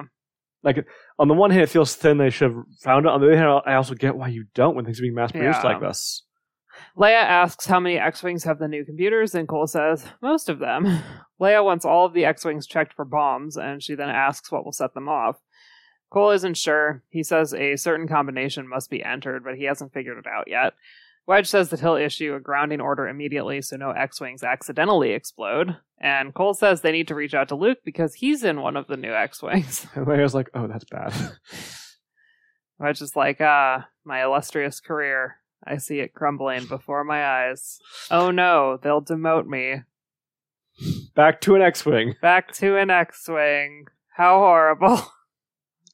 Speaking of Luke, he is approaching Almania. And apparently Brakiss' fear and warning intrigued Luke, as Kueller knew it would. He researched the planet on the way there, but he cannot find any link to Brakiss, unsurprising. As he nears Pydir, one of the planet's moons, Luke opens a comm, but he doesn't pick up anything. There's no signal or broadcast of any kind. It's just a silent, dead moon. But he knows people live there. He then scans the moon. There are buildings, but only ten life forms, and I did not know an X-Wing had scanners that good. That's sophisticated. Right? That seems a little... a lot. I guess... I guess when there's that few... It's a new X-Wing. When he was landing on Dagobah, he did say, I'm getting a lot of life readings, but no... Like something about like no structures or no... I don't think he had any like power or comms or anything. So just organic life, but nothing else. Yeah. I, I mean, they do use like recon X-Wings for missions. So maybe... It's just it's just wild to me they could scan the whole moon that quickly. Like, yeah, ten people. It is very... like, the, the, like I think Black Star Fleet... Wars is either very all or nothing on the technology front. Yeah. Like, it either takes you three floppy disks to sequence something's D N A, or you can scan a whole moon in, in a minute. Or, like, think of Black Fleet Crisis. Like, they tried to scan the entire system, and it took them a long time, and none of them actually finished any of their... flights. That's they were true. Destroyed because it yeah. took that long to scan everything, and I did not get the impression they were scanning like there are X or people on each planet and moon here. Yeah, maybe it takes less time when there's less data to read. I feel like that's possible, but like, how could you get the far side of the moon? Scanners go through the moon. Maybe he hooked up the satellites if there are any. I don't know. I don't know. It's con- it's plot convenient. I feel like I should use the Force here. That would have made more sense. Like, that would have made so much he, more he sense. Out, like. He doesn't know it's ten people, but knows that there he are. He knows that there are so few. Basically nothing. Yeah. Why didn't the? Oh my God, Christine, why didn't you do this? Like, scan it for technology and the comms and everything, sure, but then reach out with the Force. Yeah. It's already a long enough book. An extra paragraph is not going to change much. That didn't even have to be a paragraph. Yeah. You just replace this with like a couple of sentences. Wow. We should write Star Wars. I've been saying that for years. Why hasn't anybody hired us? Huh. Given these strange readings of this moon, he decides to investigate that first. Almania can wait a day, because he can investigate an entire moon in one day. He's fast. He's like fast Sonic. Luke. He's the Flash. It reminds me of um, a comic I saw years ago, uh, Force Awakens, when Snoke tells Hux to get Kylo before the before Starkiller Base explodes. And Kylo is off in the middle of the forest. Uh-huh. Just been defeated by Rey, right? Uh-huh. Hux is like at Central Command, yeah. pretty far away. And in the comic, Hux kind of goes, ah, and then like speed runs out to Kylo.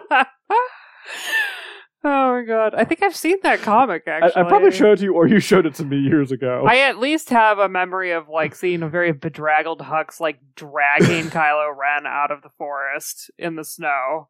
Wow. Just like Star Wars does the kind of goofy stuff all the time. I know. It's it's one of those things where like you really can't let yourself get too bogged down in the details yeah. or you're going to just suffocate. I do think though, it to me it works better in seven than in this, because this book there are so many details to get bogged down in, and Christine tries to do a good job of getting the details right. Yeah. So when it is wrong, it, I feel like it really stands. I, I feel like this is an issue more in the books than the movies for Star Wars. Yeah. Yeah, yeah. there needs to be so much more. So in the movies, you can get away with a lot of a lot of hand waving, a lot of just like visual. Same with T V shows as well. Yeah, but like in the books, you need some exposition to explain, like, you know, what is he doing to scan the moon? You know. And that's where, like, you introduce, like, a sliver of doubt about, like, so does this really fit with, like, the technology of the time? Luke then feels a tendril of a presence. He has felt it before when he saw Brakiss, but it is not Brakiss. As Luke approaches the moon's surface, his X-Wing explodes! Apparently he put the wrong combination in. Apparently. Leia calls an inner council meeting. On her way to it with Wedge, a voice calls to her in the Force, and she collapses. She sees a skull just like she did before the Senate was bombed. She realizes that this feels different and chooses to not evacuate the building, but does ask for more guards to be posted. I think just for more guards to be posted when the Senate was bombed and it still did nothing. Yeah. At the meeting, Wedge shows the detonators to the council, and Mito says, "Nice try, President." He thinks that they were planted to throw suspicion off of Han. And Boris asks what else the detonators are in. And Mito says, they should ask Leia. She'll know since she planted them. At this point, Bella Bliss says that's too far and demands an apology. Finally. God. And Leia's like, no, no, no. Let's hear him out. Why are you so convinced that she, I become a traitor to the Republic? And Mito says, well, Han will only do the bombing if Leia told him to. Wedge is stunned and says that's the stupidest thing he's ever heard. And you know what? I agree with Wedge on this one. And even Borsk says, Mito has gone too far. Yeah. When Borsk... Borsk is like, no, this is the wrong look for me politically. I'm out. Like, the master manipulator who is... I would never say he's against everyone, but he's always on his own side. Yeah, and he's definitely a longtime adversary of Leia's. And he's like, this is a stupid plan. You guys are morons. Get out. I mean, this is the guy who threatened Leia with a gun while she was pregnant. And that was a better plan than this one. Yeah. Oh man, I hate myself. I just said gun instead of blaster. Like, as it came out of my mouth, I was like, that's the wrong word. Uh, I actually cut myself earlier from saying that in this episode. Wow. Well, I appreciate you. I did it for you. Thank you. Mito then reveals that there's a no confidence movement in the Senate, and the vote will happen soon. So, just before we continue, take a step back. This was published between... Before... Well, between Shield of Lies and Tyrant's Test. Mm-hmm. There was also a no-confidence vote in those books about Leia for very different reasons. Yeah. And on the one hand, I actually like that there's this continuity of this kind of thing that can happen, not just between these two books, but also, of course, with the prequels and lore and all that fun stuff. So I, I appreciate that thread of continuity that was completely unintentional. But that's the problem, it's unintentional. To me, this reads like these authors did not communicate enough, if at all, about this kind of thing. Because it's so weird to have this in back-to-back books. Oh, yeah. Because it happened, like... So what? Leia's had, like, three no-confidence votes against her in a span of, like, I don't know, it feels like, like a year. Give or take? Two. Not only that, but this no-confidence vote in this book follows a different procedure different. than the ones in Shield of Lies and Tyrant's Test, because there's no...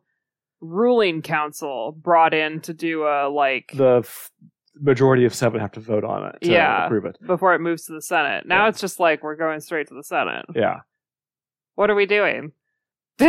Like, I, I think in the acknowledgments for both of these books, they they thanked different authors that they worked with, like Anderson, Wolverton, and I think was Hamley mentioned in some, or yeah, Tyers was mentioned in at least one of them. So like. I, I think one of the reasons why these ideas kind of percolate in multiple books is they, they talked to other authors for ideas and kind of help about structuring these kinds of things, but they didn't talk to each other to make them line up well enough. Yeah. And I think that was the issue with the publishing cycle, because they wrote these in how many months?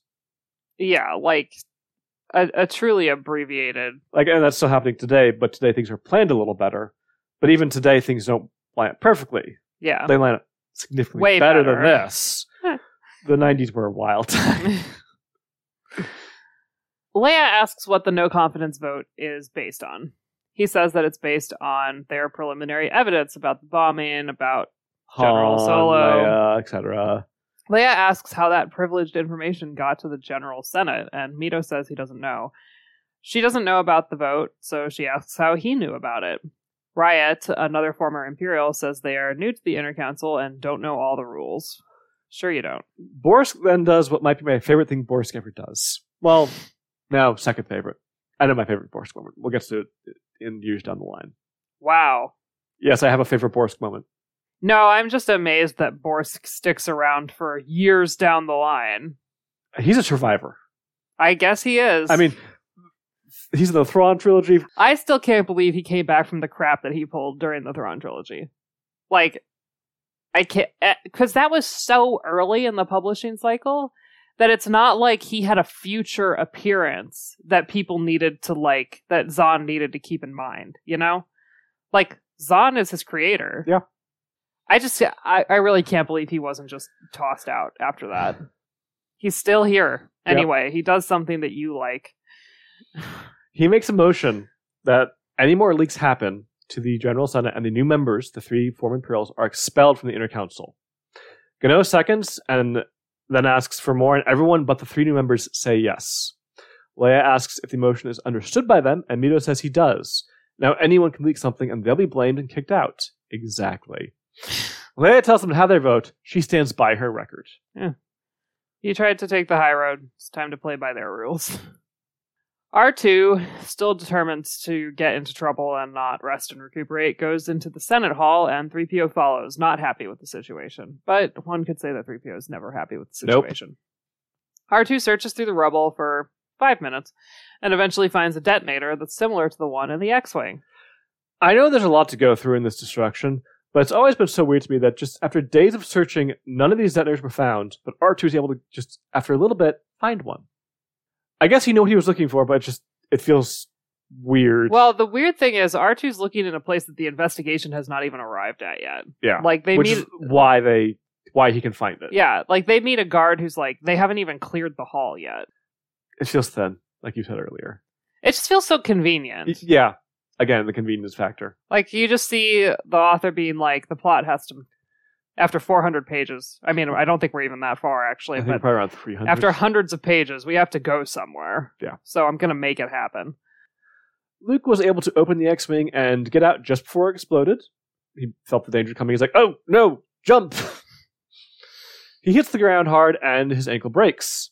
Apparently, ever since the Eye Palpatine, it's been very weak. And again, I very much appreciate small connections like this one. Like, he's thought, like, his ankle's never been right since then, so as he lands, it just snaps again.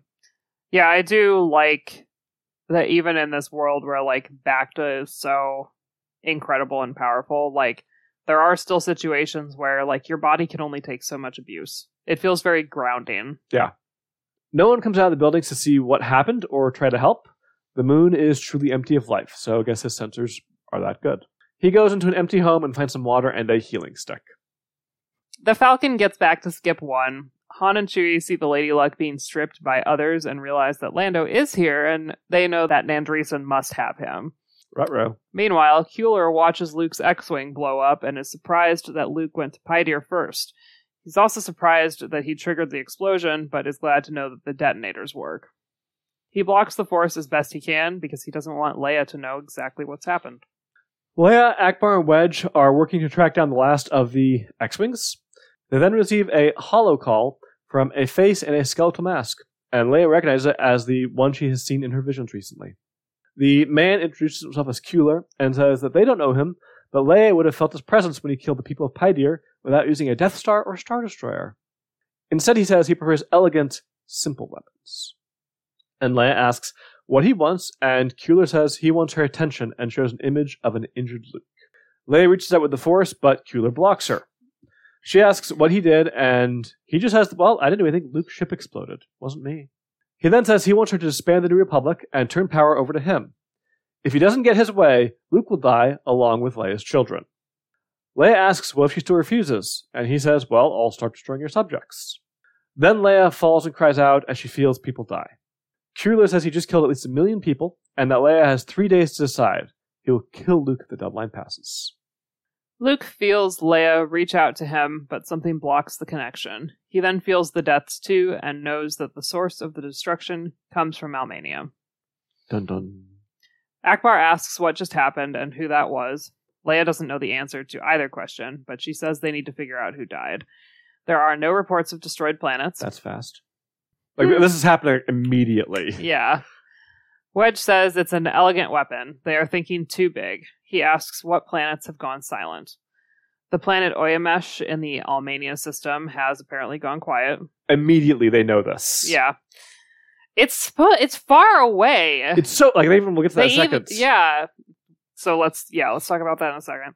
Leia wonders if this is the same Almania that Lando had mentioned. Akbar says it's beyond the Rim Worlds and is not part of the New Republic, nor was it part of the Old Republic. They are able to identify the buildings around Luke that were shown in the holocall. They are from Pydir, which is also in the Almanian system. They are then able to confirm the transmission came from Almania. Wedge wonders how Kueller even knows Leia. Akbar says maybe Leia would recognize him, hence the mask. So yeah, like, they've established that this place is far away. Incredibly far. Is this also the place where they established that, like, oh, so it makes sense that he was using this weird encryption on yeah. the holocall because it disguises the distance. Yeah. Therefore, how can you already tell that a planet that far away has gone radio silent? Or even been exploded. Yeah. It felt... confused. Uh, again, the, the technology of Star Wars works when it needs to work. And it, it doesn't when the plot needs it to not work. And this is... This is an issue regardless of who the creator, author, director, writer is. But there are times when it really stands out, and this is one of the more egregious ones to me. I really wonder if today they have, like...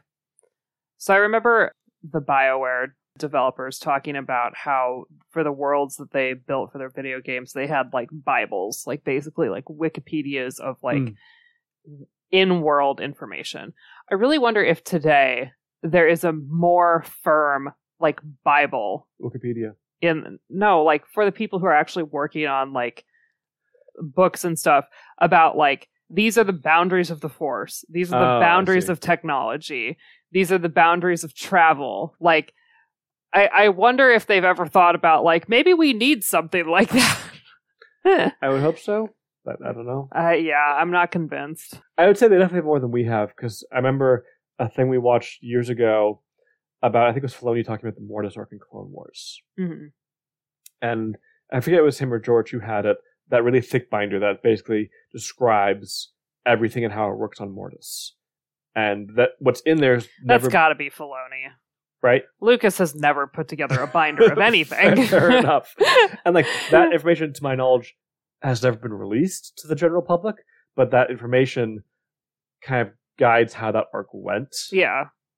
I could believe that George contributed to the binder. Yes, but somebody I put together. I do not believe that he assembled it. Not for his... They might even say that he assembled it, but I don't believe them. Fair enough. As I've said before, I have a cartoonish imagining of George Lucas. Truly. A little bit. But it's not so far off, because he does say straight up in Light and Magic that he he's just like, I'm not good at writing scripts. Like, he just flat out says that. Or, like, he has rules. Like, there's a rule he has. Like, you know, there's oxygen in space, but I need there to be oxygen in space. Like, he has said that at some point, because that's... Because I need a pretty explosion. Or, like, you know, for them being in... Uh, there had to be an atmosphere in Empire when they were in the asteroid in the slug's stomach. Uh-huh. Like, those, those masks. Yeah, yeah. Enough. The slug creates atmosphere. Yeah. Yeah. Oh, gosh. It's fantasy. It's space fantasy. Even fantasy can have hard magic rules. And, oh, yes. And hard technology rules. Just not George Lucas's space fantasy. No.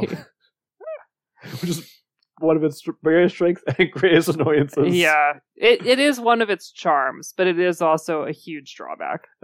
I think there are... T- it depends on how much you use that charm, and I think this book tries to use it too yeah. much in ways that doesn't work. Yeah. R two has found four more detonators in the Rebel, but they are smaller than the ones in the X-Wings. And after a while, a guard comes out and finds the droids and tells them to leave. And he also says the investigation is going slowly and hasn't even made it to this hallway that the droids are currently in. Which, as you said earlier, this is why there's... Here's the reason why R two can find them and no one else has, because they haven't gotten here. Yeah. Which also makes the preliminary report by Mito and his group look like, even so, so much worse. So jumping the gun. Like... It's absurd. You didn't even, like, you have, okay, so you have a hunch, you have a prejudice, you have an idea, but you you haven't you have no e- proof examined the entire body of evidence. Lando guesses he has been floating in the water for about a day. He's kind of guessing this like based on how often Nandreesen eats, but also Nandreesen eats often, so it's hard to tell. He tries to keep his mind occupied by counting the number of Watumba bats that are just on the ceiling, and thinks there's about three hundred fifty of them. Oh my god. Poor Lando. He is trying to keep up with the plan and knows that it will somehow involve the bats, but he's not sure what it is yet. He's like, you know, at least I can drink the water. It's disgusting, but I can drink the water. I'm starting to get really hungry. I, at this point, when he's starting to think that, like, he's coming up with a plan and the Watumba bats are going to be part of it, he's just not sure how yet. I was like, oh, honey, you've lost it. You have. Those bats are not going to do anything for you. I turned out to be wrong, but, like, we'll get there. Mon Mothma comes to see Leia. She asks if Luke is a prisoner. Leia isn't sure. He was on his way to Almania, but they've had no word from him since he left. He may just be near Kueller, but they have no way of really knowing. Leia says Kueller has made this personal. The New Republic almost feels like an afterthought from his threats. It's more about Leia and her family. Leia also thinks that he trained as a Jedi. She has no proof, but the dark side is definitely at work here. Mon Mothma asks why Kueller threatened Leia and Luke, and Leia says that they are the most visible Jedi. If he beats them, he becomes the strongest Force user in the galaxy. Or he thinks that Leia's word is law, perhaps. In either case, she's decided to step down. Which, I actually like this decision she makes, but again, does it just not feels line up... so discordant with what just happened yeah. in Black Fleet Crisis. She would, she was going to let Han... Die. die to hold on to her post, and now she's like, never mind, Luke's in trouble. And like I, I think both decisions can and do work with her character, just I, not so close together. Yeah, that's the problem. If they were spaced further apart, I could see her having a different perspective and deciding to do something different. Yeah, but I was just like, what? Yeah, what are you talking about? She says that if she resigns, then Kueller can no longer use the New Republic as an excuse for targeting her family, and she hopes it will surprise Kueller and make him panic. She also wants Mon Mothma to take her place until an election can be held. Apparently that's allowed. She says that they'll do this in a formal recorded presentation. Mon Mothma asks why not just do it tomorrow, and Leia says she doesn't have time. She's going after her brother now. Again, I, I, I love this decision. How on earth does someone who's resigning get to select their even their temporary Mama. replacement? But there was, there's, to my knowledge, no true V P in Star Wars, it feels like. Well, that's dumb. There should be a line of succession, though. I mean, I would just think that the Inner Council would, would adjudicate be. decisions on behalf of that office while they hold elections. Like that, I don't know. I don't know how government works. You're a history major. You tell me. Uh, it's different everywhere. Yeah, uh, so like my idea makes sense. In a galaxy far, far away, it's different from book to book. That's what really makes it difficult. Yeah, like if the ruling council existed in this book, it would make sense for that council to be like, or to like go to the council and say, "Hey, I'm gonna have Mon Mothma take over while I'm gone. That cool with you guys?" And yeah, like, yeah, that's fine. Will you approve this decision? And how could they not? This is Mon Mothma. But no, Leia's like fully resigning, which to me should mean that she has no say in what goes on henceforth. I, I think she knows because it's Mon Mothma, no one's going to argue against her. That is her argument, but at the same time, like, I don't know. I do think Mon Mothma's a good a good choice, but you would think that the new Imperials in the Senate would be like, absolutely not. No, no way. I think even they know they don't have the power to go against her right now. But they do have a simple majority. But uh, so I, I get the feeling the simple majority for certain things isn't enough. Yeah. Kind of like overriding a veto for us. It has to be two-thirds majority in the Senate. Okay. Like I said, I don't know how government works. Or is it sixty votes? Oh, you tell me. There. Use your education. No. Han and Chewie head to Skip Six in Blue's ship. Apparently they take her ship instead of the Falcon. And Zine, Kid, and Winnie are all along for the ride, too. They land and they find a mudslide on the surface. And go down it, and they land in the water water near Lando. And Lando sees them and says, "Some rescue, Han." And Nandreesen and six more Fibs are just kind of around the water. And then Zine, Kid, and Winnie all turn their blasters on Han and Chewie. Han ducks as the shooting starts.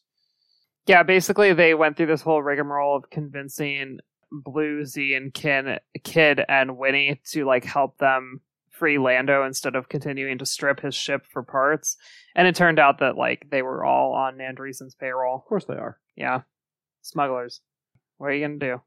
Luke feels a disturbance in the Force, and he is now sure that this is being done by one of his former students. They are strong on the dark side, and he hasn't felt this kind of power in a living being since Palpatine, and he never had a student close to this powerful. They must have somehow gotten much stronger after leaving the Academy. And I know this is a bone that you have to pick with this. Yeah, just... He does specify living being. Which I think is important, because that, that does fit continuity, I feel like. Because Exar Kun obviously was that powerful. I don't know. Sabayoth? That That's the big one, but even he, I guess, wasn't Palpatine level. I'm sorry. He whammied Luke for like two weeks. He did. I, I think he was pretty powerful. He was, but Luke was also crazy, didn't but he was powerful. No, he was an evil supervillain at the time, the way he knew Palpatine was. I think this is a problem of Luke being unable to, like, identify and scale enemies appropriately. That's also probably fair. But I also just think, I don't know, like, there's a big miss here in that this person is one of Luke's former pupils, and I feel like we find out all about his fall after the fact. Which to me makes it be like, oh, this is the biggest threat since Palpatine. Are you sure? Like, I just kind of don't believe it. There should have been more backstory to this. Yeah. Yeah. It's just like, I don't I don't feel like Kueller is a credible threat the way that Sabayoth was. Yeah. I think Sabayoth was a much smarter villain. It's not necessarily more powerful in the Force. Uh, well, to me, smarter means more powerful. Okay, that's fair. Like, Kueller just thrashing around, like, with his little plan, and, I mean, we find out also that, like, the way that he kills millions of people, while elegant, quote-unquote, is not part of his Force prowess. Like, no, it's he's not. He's not reaching out and snuffing out millions of lives in the Force. Sure. So, I don't know. I just don't. I think it's... I think it's a move to, like, compare your villain, you, a person who have only written one Star Wars book, to Palpatine. And also, of course, this is not the only time this ever happens. In- I, I would, like, I would not dare try to make such a, like, I would not try to compare those two. I would not have them breathe the same air. If you were creating a villain, I'd be more Zinger Thrawn. A credible threat, but something so vastly different. Yeah. Or even Isard. And... Not scaling up. Scaling, not necessarily down. Sideways. Yeah. Like... Or like in the case of Zinj. But I'm fine is, with scaling down, too. Yeah, like Zinj is a great example. He scales down, but it makes sense given what's going on at that point in Galactic history to have someone scale down like him. It really just goes back to the thing on the cover of this book. The, the thing about the Galactic Holocaust yeah. on a scale we've not yet seen. The escalation thing never works for me. There are times in the... There were things in the original trilogy called Death Stars. If you try to escalate above that, you completely lose me. To me, there are times when the escalation in the E U works, and some of these we disagree on, and, but there are also times when it doesn't work, and this is one where it doesn't work. Like, I actually think this is a pretty good plan. I do believe he is very powerful, but... I don't think it had the right lead-up. That I completely agree with. Which is hilarious, because this is a five hundred and something page book, but we don't have, you know... I, bless Stackpole's heart. He tried his best to like bring Brakiss, Brakiss in. in to I Jedi, but even that was it's just not sufficient. This is the first student besides Kip that Luke really knows of that like falls to the dark side, and we don't get any of the like. There's no like. The, there's no falling action here. Yeah, and. It's not Stackpole's fault because he had a very limited pool to draw on I Jedi. It was yeah. very like a part of me wishes he could have done this later in the timeline because then we could have seen Kueller. We might have seen more of Brakiss. We could have seen Cray. We could have seen others we've seen in these books. Yeah, but because of when it was set and when it had to be set, it limits what he, who he was able to bring in. Yeah, and Kueller, Nee, prior name Dolph, was not at the Academy at that time. Nope. So like. What are you going to do? Yeah. I don't know. It just falls really...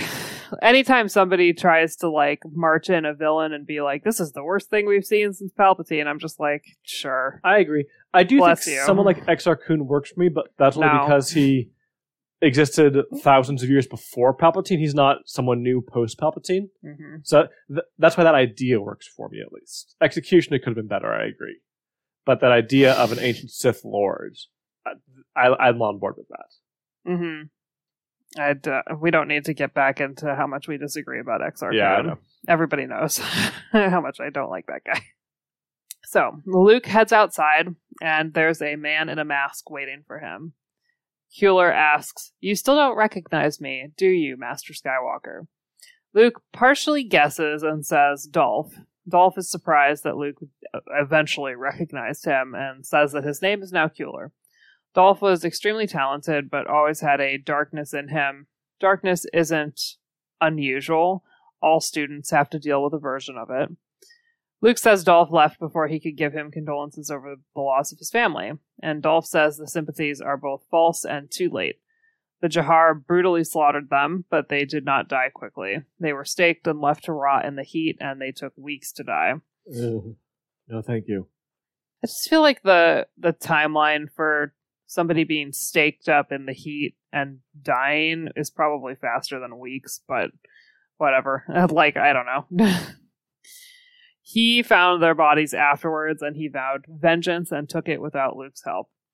Luke asks if there's even a difference between the Jahar and Dolph, and Kueller asks if riddles amuse Luke or if he's seeking to buy time. Luke says he's truly curious and that murder is murder. He keeps saying Dolph, and finally Kueller screams that his name is Kueller. Luke says he will only talk to Dolph, a gifted and loving boy who had a bright future ahead of him. Kueller says that Dolph is dead. So I know it's completely unintentional because this character was twenty years away from being made, but I just love how much this sounds like Kylo Ren in Force Awakens. Ben Solo is dead. I killed him. I, I feel like Dolph slash Kueller, there's like a lot of Sith who kind of have this almost split personality thing, like a lot of Darkseid users should, should say. There's a very interesting idea for the character here that's not executed great, unfortunately, but I I think there's like, this is a very tragic backstory, and you totally get why someone like him is going to fall and vow vengeance when your family is brutally massacred like this. Yeah. Unfortunately, just overall. I, we've talked about this before, so I'm going to try to keep my rehashing of this issue brief. I really don't like the split personality thing with people I, who fall to the dark side. I think for Kueller, it's not so much as a split personality as he's left who Dolph was behind and is reinventing himself as someone new. Mm-hmm. And but it's, it's being done very intentionally and consciously. Mm-hmm. And I, I think Kylo Ren slash Ben was the same way. Mm-hmm.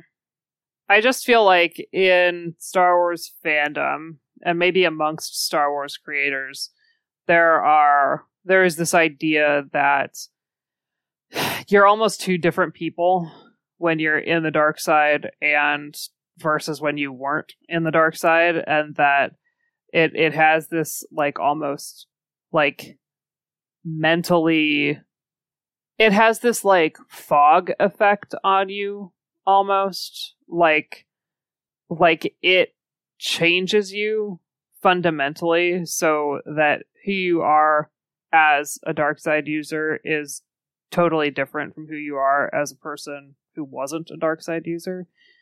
And I just think that that, I, like, this is subjective, so, like, you don't need to be offended if this is your take on it, but I just find that really boring. Like, I I don't think that Anakin and Darth, Darth Vader are two different people, you know? Like, I think that Anakin always had the potential, and I feel like we see a lot of this in Clone Wars. Oh, yeah. He stabs what's-his-face from behind. Yeah, uh, to do terrible things. Like, it's funny because Star Wars walks right up to the edge of this over and over again, where, like, even in this conversation, Luke is thinking that, like, all of his students have to face a certain darkness. So I actually think the author agrees with you. Like, everyone has this darkness and potential in them. Its question is if something pushes them to that point or not.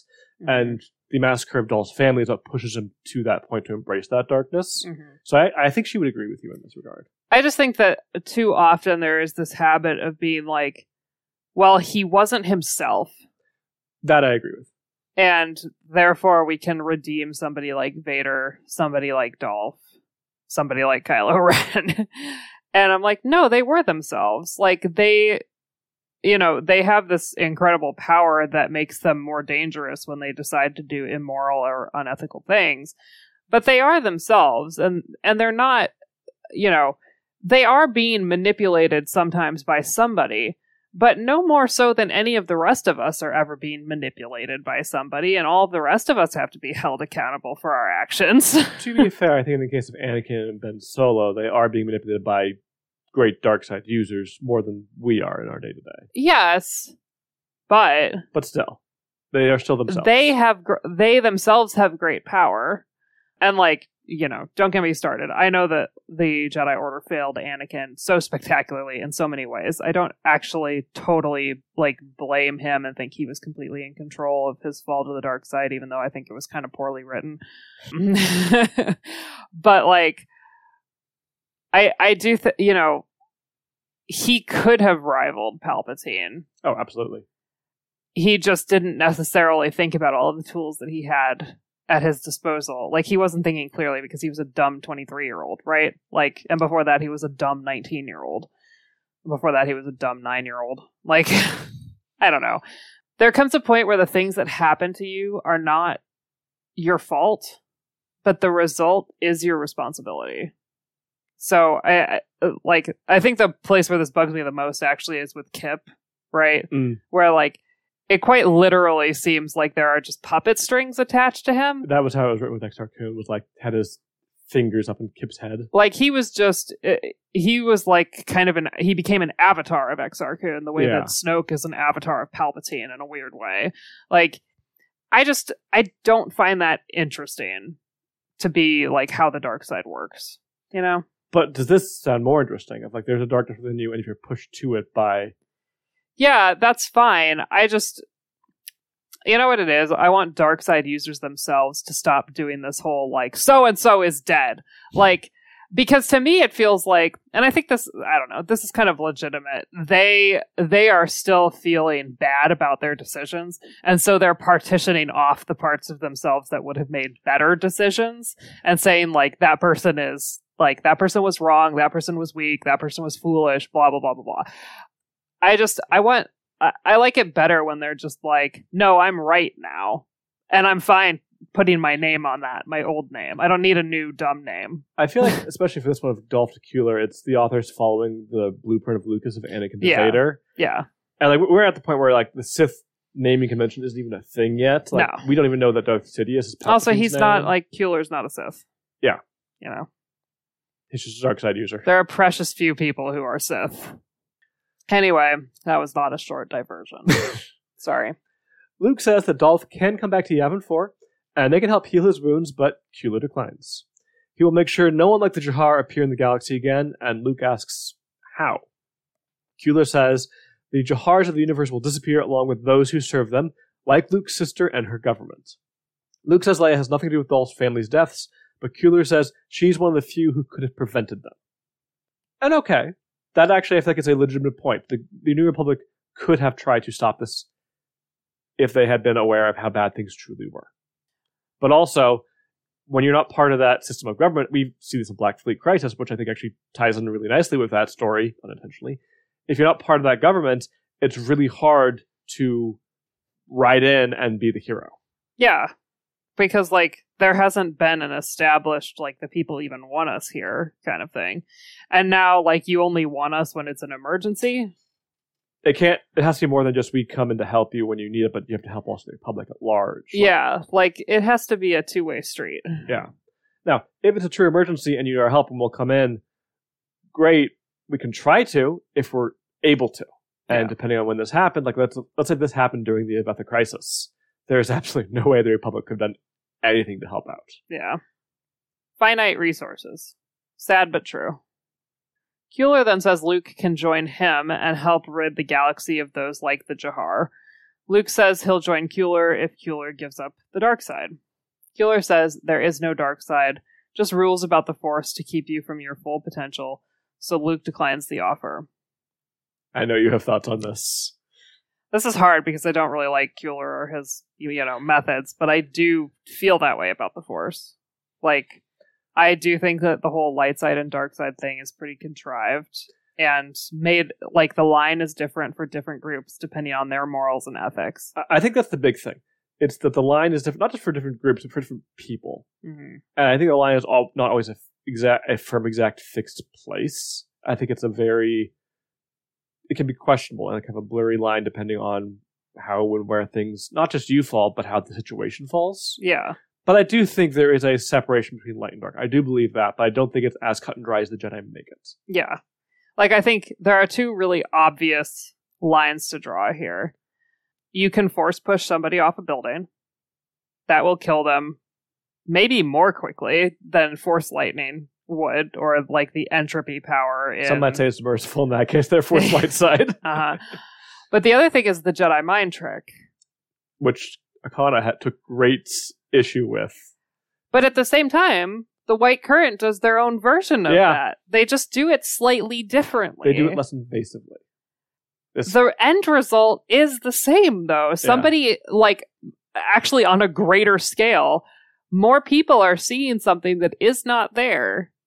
I don't know. Like, that seems really manipulative to me. Yeah. And to me, like, manipulation falls pretty firmly in the camp of, like, when you're taking away somebody else's free will, when you're influencing them to act based on false information that you have forced them to accept as truth, that seems like a dark side thing to me. Or like, I feel like there's a time when the mind trick is not necessarily of the dark side, but there are times when they try to use it as a dark side power, absolutely. I'm thinking in Clone Wars when it was Mace, Anakin, was Obi-Wan as well, who were doing it to the um, to Cad Bane.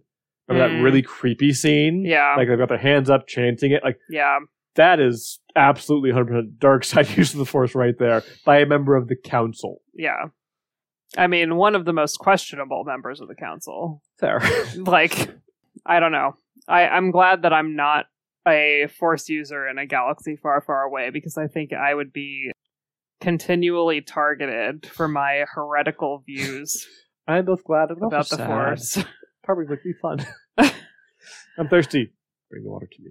Well, just think of, like, in Attack of the Clones where, you know, Obi-Wan uses the Force very flippantly. A guy's trying to sell him death sticks, and he's just like, you don't want to sell me death sticks. And it's played for laughs. Yeah, it's supposed to be funny. But when you really think about it, it's dark. Like, that's an unnecessary use of the Force, right? Yeah. Like, he doesn't need to tell that guy that he needs to go home and rethink his life, and just, like, it's like he chucked a boulder into the stream of that person's life.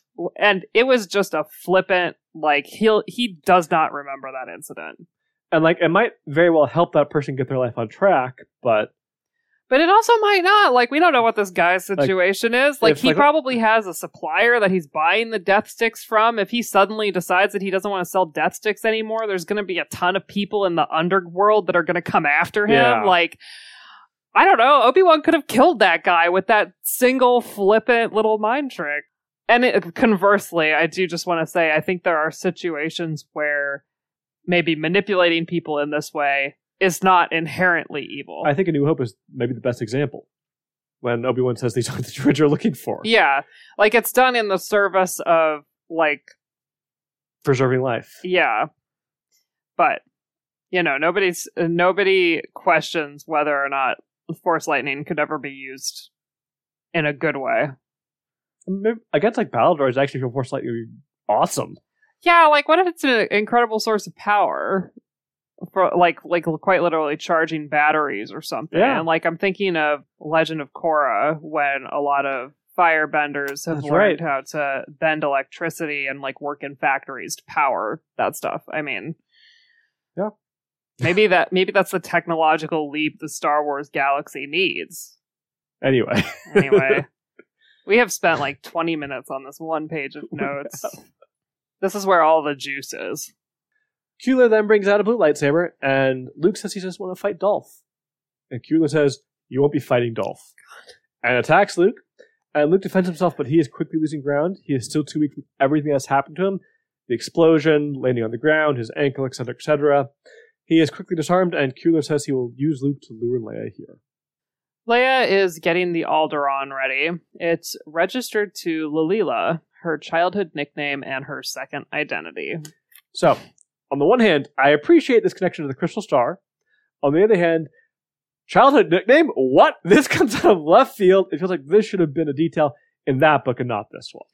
It almost feels like this author is trying to make it clear that Um, there's a reason why she got lost in this persona. Or that there's a reason why, like, she was so instantly, like, linked to it in that way. It's just weird because obviously, like, a childhood nickname slash personality for a child would not be, like, a ruthless bounty hunter who's confused. It could be, like, a bounty hunter who's just off on adventures. I guess. Yeah. I don't know. That was kind of weird. Yeah.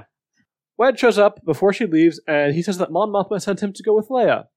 And he also adds, I've got a fleet to bring as well. Because at first Leia's like, I don't want your help. You're not going to do anything. He's like, no, no, I've got a fleet. It's not just me.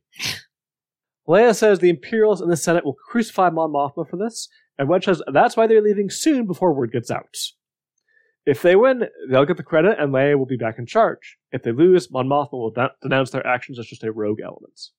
Leia will fly separately from the fleet. Her focus will be on Luke, while Wedge will focus on Kueller's forces. Meanwhile, back at Smuggler's Run, Han pulls Zine underwater while Chewie wrestles Winnie and Lando fights Kid.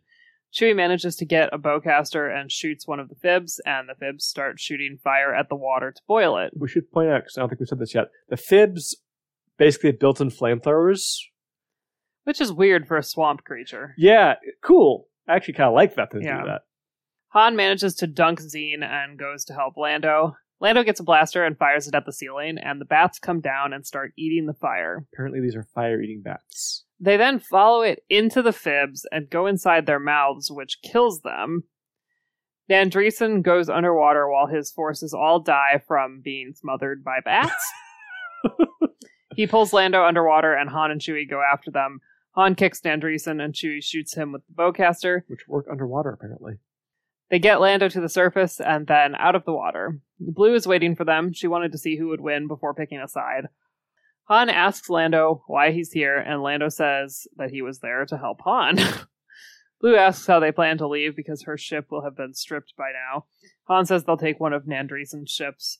There are bodies of fibs everywhere killed by the bats, but they all manage to get to the hangar and leave. What a wild sequence. Yeah. Death by bat. I mean...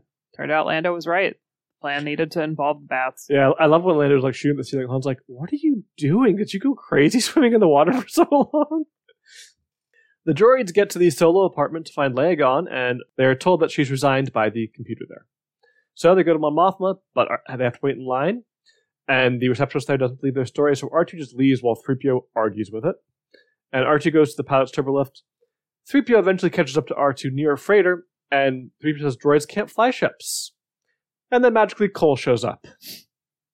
R two says he knows who bombed the Senate Hall and it needs help to stop the next bombing by going to where the detonators were made. So Cole says he'll help. Leia knows that thirty ships leaving will be noticed, but hopes that with so many leaving, people won't realize that hers is one of them. She hadn't found the droids before leaving, but she ran out of time and had to leave without them. She also hasn't heard from Han, but sent him a message saying she'll be out of touch for a while. She also can't find Luke in the Force, but she does keep getting strange aches and pains that mirror Luke's injuries. Like, we know this, she doesn't. Yeah. Like, her ankles start hurting randomly, or her back. Yeah. Luke wakes up, and he thinks his X-Wing was tampered with on Telti, which is why it exploded. He doesn't know about the detonators, of course. He's not tied up, but there's also no lightsaber by him. And then he sees a large, white creature. It walks in, sniffs the air, and apparently it makes Chewie look small. It's something like three times Luke's height. Yeah, I kind of like think of like a giant wampa, basically. Yeah. And wampas are big to begin with. It sniffs Luke, but doesn't eat him. But they then make eye contact, and it bites Luke. Kueller watches the Thernbee bite Luke's leg. He also makes sure that there are guards around Luke's cell. R two is ready to go, but Cole doesn't have authorization to just, you know, pack up and leave. He's a lowly mechanic. So he tries to contact Wedge, but he doesn't get through. He tries Akbar, Leia, Mon Mothma. No one's answering. Something is going on.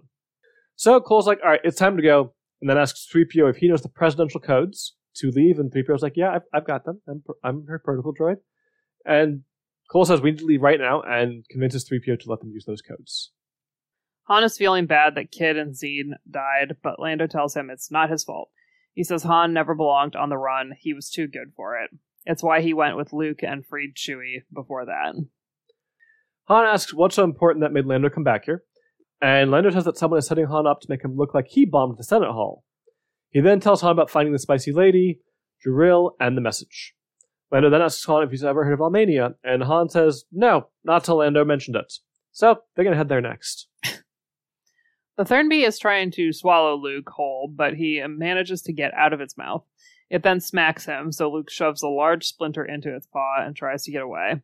He grabs more splinters and gets ready to fight. Kueller knows the New Republic fleet is coming for him, so he commands his troops to execute his orders. What those orders are exactly, we'll find out. Lando is not happy about the Lady Luck being stripped. Han says he'll work on fixing it while Lando and Chewie go around and get back what was taken. While Han is inside the Lady Luck, explosions suddenly rock Skip One. He goes outside the ship and just sees devastation. It looks like bombs were dropped all over it, and it reminds him of the Senate Hall. There are bodies everywhere, and several ships are damaged, though the Falcon and Lady Luck are okay. Han goes looking for Chewie and Lando, but others keep calling out for help instead. Han tells someone to get the medical droids, and they say, that's a sick joke, dude. The droids did this. They exploded. And then Han realizes the droids in the Senate Hall must have exploded too. He manages to find Chewie and Lando. They are okay. Han can't understand why the run was targeted. Lando says it wasn't. Most of the droids here were stolen. Han suggests setting the Lady Luck up as a medical facility since there's lots of room now with all the parts stripped out of it, and Lando agrees. So, bombs and droids. Good plan? I mean, it's not a bad plan. Yeah. I just still, like, we'll get to it a little bit later. I don't quite believe the scale that Kueller managed and the time period, the time frame that he was operating within. It's Agreed. A lot of droids that have bombs in them. Han goes to see Blue, and she is holding Davis's body, and she says that she loved him. And Han asks what happened. She says Han was supposed to trust Davis and go after the equipment and follow its source to Almania. She says a man named Kueller wants Leia and her brother. He hates the New Republic and thinks it does more harm than good. Han asks where the droids were stolen from, and she says Coruscant. So, brazen. You were right to not trust Davis, Han. Kueller watches the Republic fleet move forward. Too much time has passed since he gave the order for the droids to be destroyed. He eventually feels death in the Force, but it's much less than it should have been. The droids he had designed for Coruscant's fleet were clearly somewhere else. So he sends his Star Destroyers out to make the New Republic think it is still fighting the Empire. He also orders someone to find out what happened to the droids. Leia feels the deaths in the Force, but the feeling isn't as strong as before, but it does weirdly last longer, like almost like a rolling death type thing. She also briefly feels Luke. She then gets a message on her private channel that she has with Luke, but it's strangely in binary. R two has hacked their comms, unsurprisingly. It just reads, "New model droids dangerous. To be safe, shut down all droids." There's no signature. So she forwards the message to Wedge so he can decide what to do about the droids on the ships and heads for Almania. Luke feels the deaths and it drains his energy. The Thernbee approaches Luke and knocks the splinters out of his hand. R two takes Cole and three P O to Telti. They are allowed to land, but told personal droids must stay on the ship. But R two, of course, ignores this and just goes off on his own, and Cole tells three P O to follow him. Brakiss comes out and asks Cole what he wants. Cole says someone is sabotaging Brakiss' droids and shows him the detonators. Brakiss asks why Skywalker sent Cole. He recognizes the two droids. C nine P O is sent to stop R two, but R two just rolls away from him, and nine P O chases after him. This is basically just another day at the office for R two. Yeah. Leia senses Luke again, and nine's near him. The planet feels deserted. There's no one here, and it's kind of creeping her out. In space, three Victory-class Star Destroyers approach Wedge's fleets, and he's surprised by their appearance, but also something just feels off about them to him. Han wants to go to Coruscant and look for Leia, but can't just leave the people here. He makes as much room on the Falcon as he can to carry the wounded. There are fifteen total ships still working on Skip One, which is better than Han expected. Han plans to be in the first wave of ships that leave. He tells Lando what Blue said, and Lando offers to double runs so Han can get to Leia. Han calls Lando a good friend. I, I think, I said before that I think this author did a good job of characterization in this book. I think she does a really good job of Han and Lando's interactions in this book. Yeah. I think that might be the strongest point, and I wish they were around each other more often. Yeah. The Thernbee licks Luke, and a picture then forms in Luke's mind. It's one of confusion and loneliness. It misses sunlight, and it wonders why others keep hurting him. And Luke realizes the Thernbee is psychic and sending these pictures to him, which is really cool. Bizarre. Luke sends back a message of breaking the splinters and then pulls the one out of the creature's paw. Luke learns that it actually prefers to eat veggies, and that's three times smaller than it should be. And it's slowly starving to death, which is so heartbreaking. These things remind me of Hork-Bajir. Yeah, you're right. From the Animorphs. It's like a Hork-Bajir that's Rancor-sized. Yeah. But, like, you look at them and you think, well, these are machines of death. But really, they're just like that so that they can strip and eat the bark off of trees. Yeah. Luke wants to help the Thernbee escape, but it doesn't fully trust Luke. So he sends images of times he's helped others, and the Thernbee accepts those. It helps Luke climb out of the cage, he takes care of the guards, and opens the cage, and the Thernbee exits. Yay! Wedge observes the battle, and he wants to just be back in his ship again. Of course. He also thinks that this is all of Kueller's ships, so he commits his entire fleet to the fight. A gladiator droid finds three P O. It's part of the security force known as the Red Terror. What a name. three P O tries to lie and says that he's visiting his place of origin. It's something all protocol droids do every one hundred years if they haven't had their memory wiped. But the gladiator droid knows three P O is lying since this place hasn't been here for one hundred years. three P O is grabbed and taken to get his memory wiped. It was a worthy effort. Yeah. He gave it the good college try. Someone is putting pictures in Leia's mind, leading her on, and she's not sure who's doing this. She just knows they are from Kueller, clearly. She then finds a giant white-furred creature with Luke, and Leia realizes the images are coming from this creature. Luke looks terrible. He says that Kueller wants to kill them. So, I've said multiple times, I think this author is very good at writing these characters, but one thing she fails at really badly is reunion scenes. Yeah, seriously. Han and Lando's was far and away the best, because it was a very flippant scene between the two of them. Some rescue. Like, you you have to keep in mind that Leia resigned her position as chief of state to go off She's after Luke. Everything. And she arrives to find him, and they're both just like, hey. And like, Luke hey. looks terrible. He's in t- terrible shape. She doesn't try to, like... There's no, like, great hug or a moment of just like, oh, I'm so happy to see you. Or like, oh, no, you look terrible. What happened? Are you okay? Like...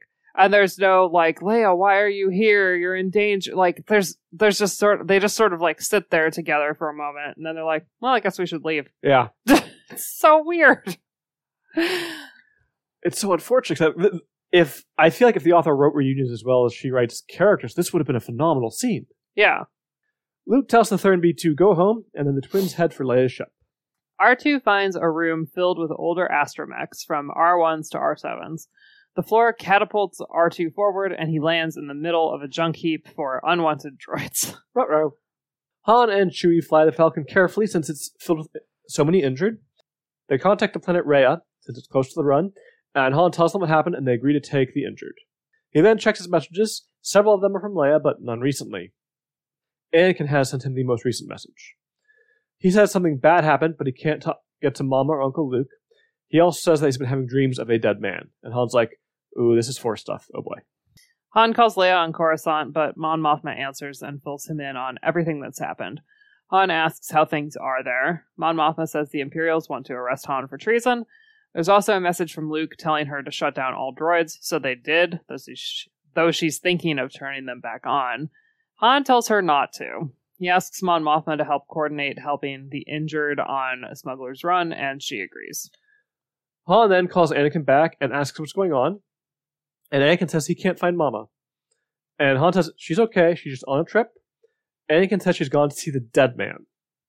And he then says the dead man has come to Anakin in his dreams and says he's going to get them. Han says they're safe on Anoth, and the twins show up and he reassures them too, because they've all been getting this message from Kueller. And this actually, I think, apart from the bombings, Kueller's most effective use of terror, I think, is on these kids. Yeah. Like... I just sort of wish we could see it more firsthand. Yeah. Like, th- I, this is a really sweet scene, but we just, there's almost nothing of the kids in this book. Yeah. Afterwards, Han tells Chewie to contact Karrde and Mara. He needs their help. Were you happy to see Mara come up? Yes. I mean, she she came up kind of earlier in the book also. Right, but, but I mean, like... Like, she's actually like gonna... Be just, involved. Yeah. R two didn't sustain any real damage from being thrown. He talks to the other droids, and some of them have been here for years. The others clear a path for R two. He also convinces any of them with a detonator in them to get rid of it. He gets to the door and opens it along with several other astromechs, but members of the Red Terror are there. The Falcon and Wildcard meet up at Almania.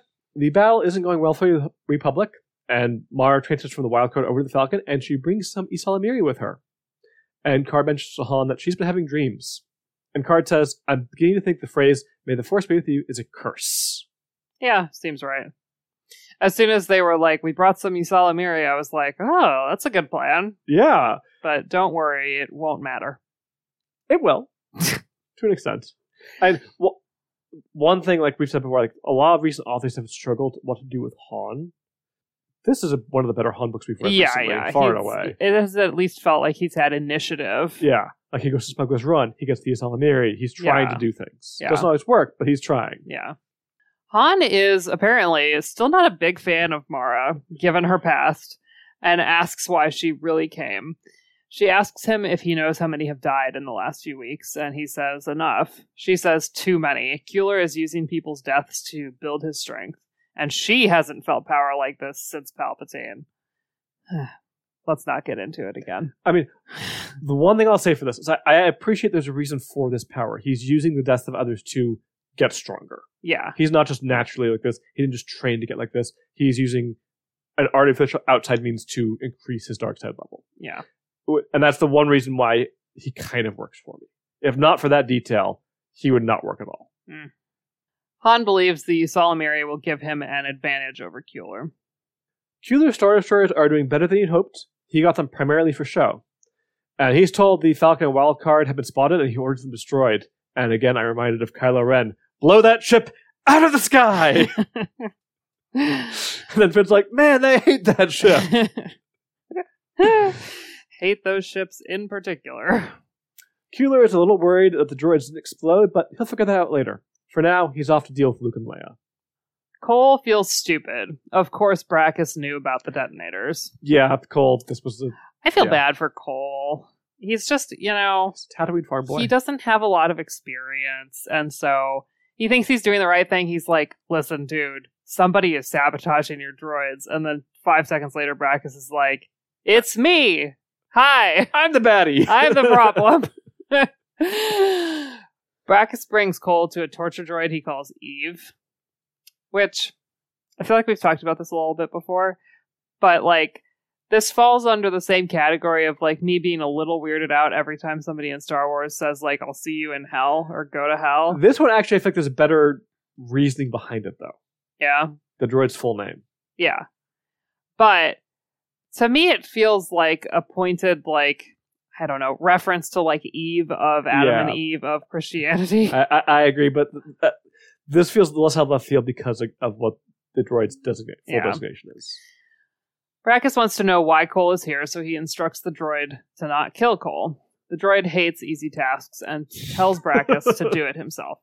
She introduces herself as E V nine D ninety-two. Her prototype, E V ninety-nine, worked for Jabba, and she's twice as ruthless as that one. Yeah, E V ninety-nine is the torture droid we see in Return of the Jedi. Yeah. Brakiss asks Cole how useful he is to Luke, and Cole says he's just Luke's mechanic. Barely. Yeah. Eve grabs Cole. He says she grabbed his pleasure centers, basically like trying to trick her into like letting him go. That was smart. She loosens her grip and he runs, but Brakiss is uh, quick on the draw and electrocutes him. He's got some dark side energy going there. Yeah. For someone who doesn't want to use the Force, you're going to the Force very quickly. Yeah. I imagine the Force is like a reflex sometimes. Yeah. Like, it must be very hard if you're somebody who is at all like reasonably Force sensitive to, I mean, I imagine it's like if you, if you're right hand dominant, just telling yourself not to use your right hand. Yeah. Or like, as we've seen, whenever these Isalamiri are used for like Luke or anyone else is Force sensitive, how blind they feel when it's just suddenly gone. Yeah. Luke and Leia get to the ship, but Kueller is there waiting for them. Han can't find Leia's ship in the fight, and Mara says they haven't seen it since they arrived. three P O is with the Red Terror as an army of astromechs rolls forward, overwhelming them. After being freed, he says they need to help Cole. I love this moment. It's so it's stupid. An army of astromechs. But sometimes stupid in Star Wars just really works. Yeah. And this is one of those moments for me. It's just absurd and ridiculous, and I love it. Luke calls Leia's lightsaber to him, and the fight begins because he is, of course, the better duelist than Leia. Even though he's so broken. Leia fires her blaster, but Kueller deflects the shots. Kueller's soldiers don't seem to care if they live or die in the fight. Wedge orders his ships to fire at each other, but barely miss, including the Wild Karrde, who has joined the fight, and Karrde is not happy about being fired upon. Wedge also is not explaining to anybody why he's making these orders, so he has um, his entire bridge kind of on the verge of mutiny. The TIEs do stop firing at them, and Wedge is like, my plan is working. Yeah, the, the reason why he realizes this is like, you know, this is, you know, Thrawn couldn't do this, Palpatine couldn't do, like, no, Dala couldn't do this, no one we face has been able to just convince their soldiers to throw their lives away like this with wild abandon. Something is off here. Except for the Yvetha. Well, they're weird. They're different. No, imper- no Imperial, I think is probably his thought. Uh, yeah, yeah, yeah, yeah. Han exits the Falcon carrying one of the lizards while Mara keeps her distance because, again, she's force sensitive and she does not like being around these things. Yeah. A large creature shows up and eats the Isla Amiri that Han is carrying. Not only the Isla Amiri, but the cage that it's in. Just everything. It just eats the whole thing. Chewie also has one. It eats the one that Chewie's carrying.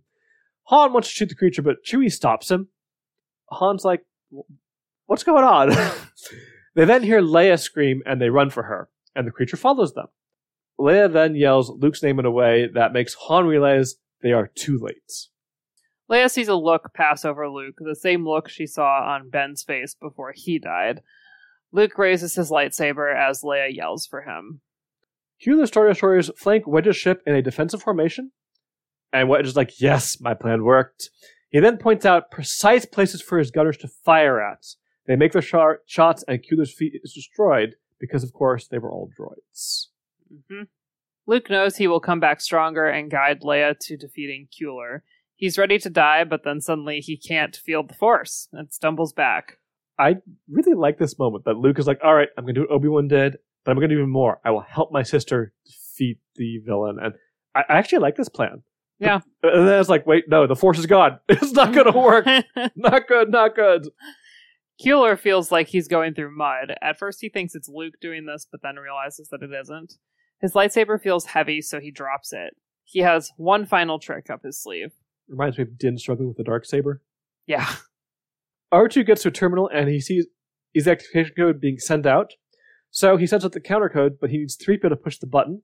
So three P O does, and they stop all the explosions. The Thernbee then shows up to the lightsaber fight.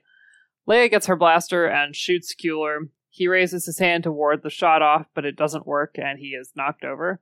Leia then shoots him again. Leia goes up to him and takes off his mask. He's really just a boy, like late teens, early twenties. Cole's age, probably. Yeah. Han says he would have helped if the creature hadn't eaten the lizards. Leia says that it still works.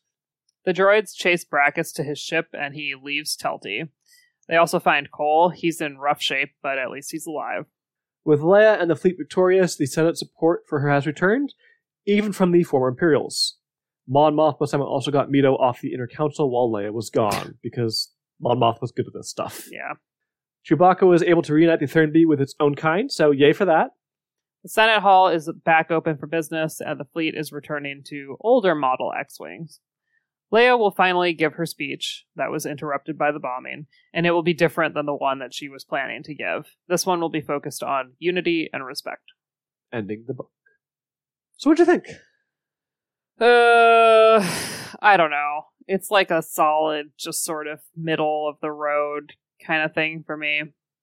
I'm just like sort of like making gestures with my hands like I don't really know what to say about this. I just I felt a lot a similar thing that I felt in the Black Fleet Crisis, which is that someone would have a plan to do something, and instead of letting that plan like come to fruition, the author would interfere with something else. Like, the easy example is just the Thernbee turning up and, like, eating the Isla Amiri.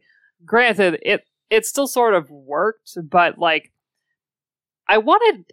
I, I did want Han to have his moment of victory. It took some agency away from him a little bit. Yeah, it kind of bothered me. And then, like, Mara is just sort of there.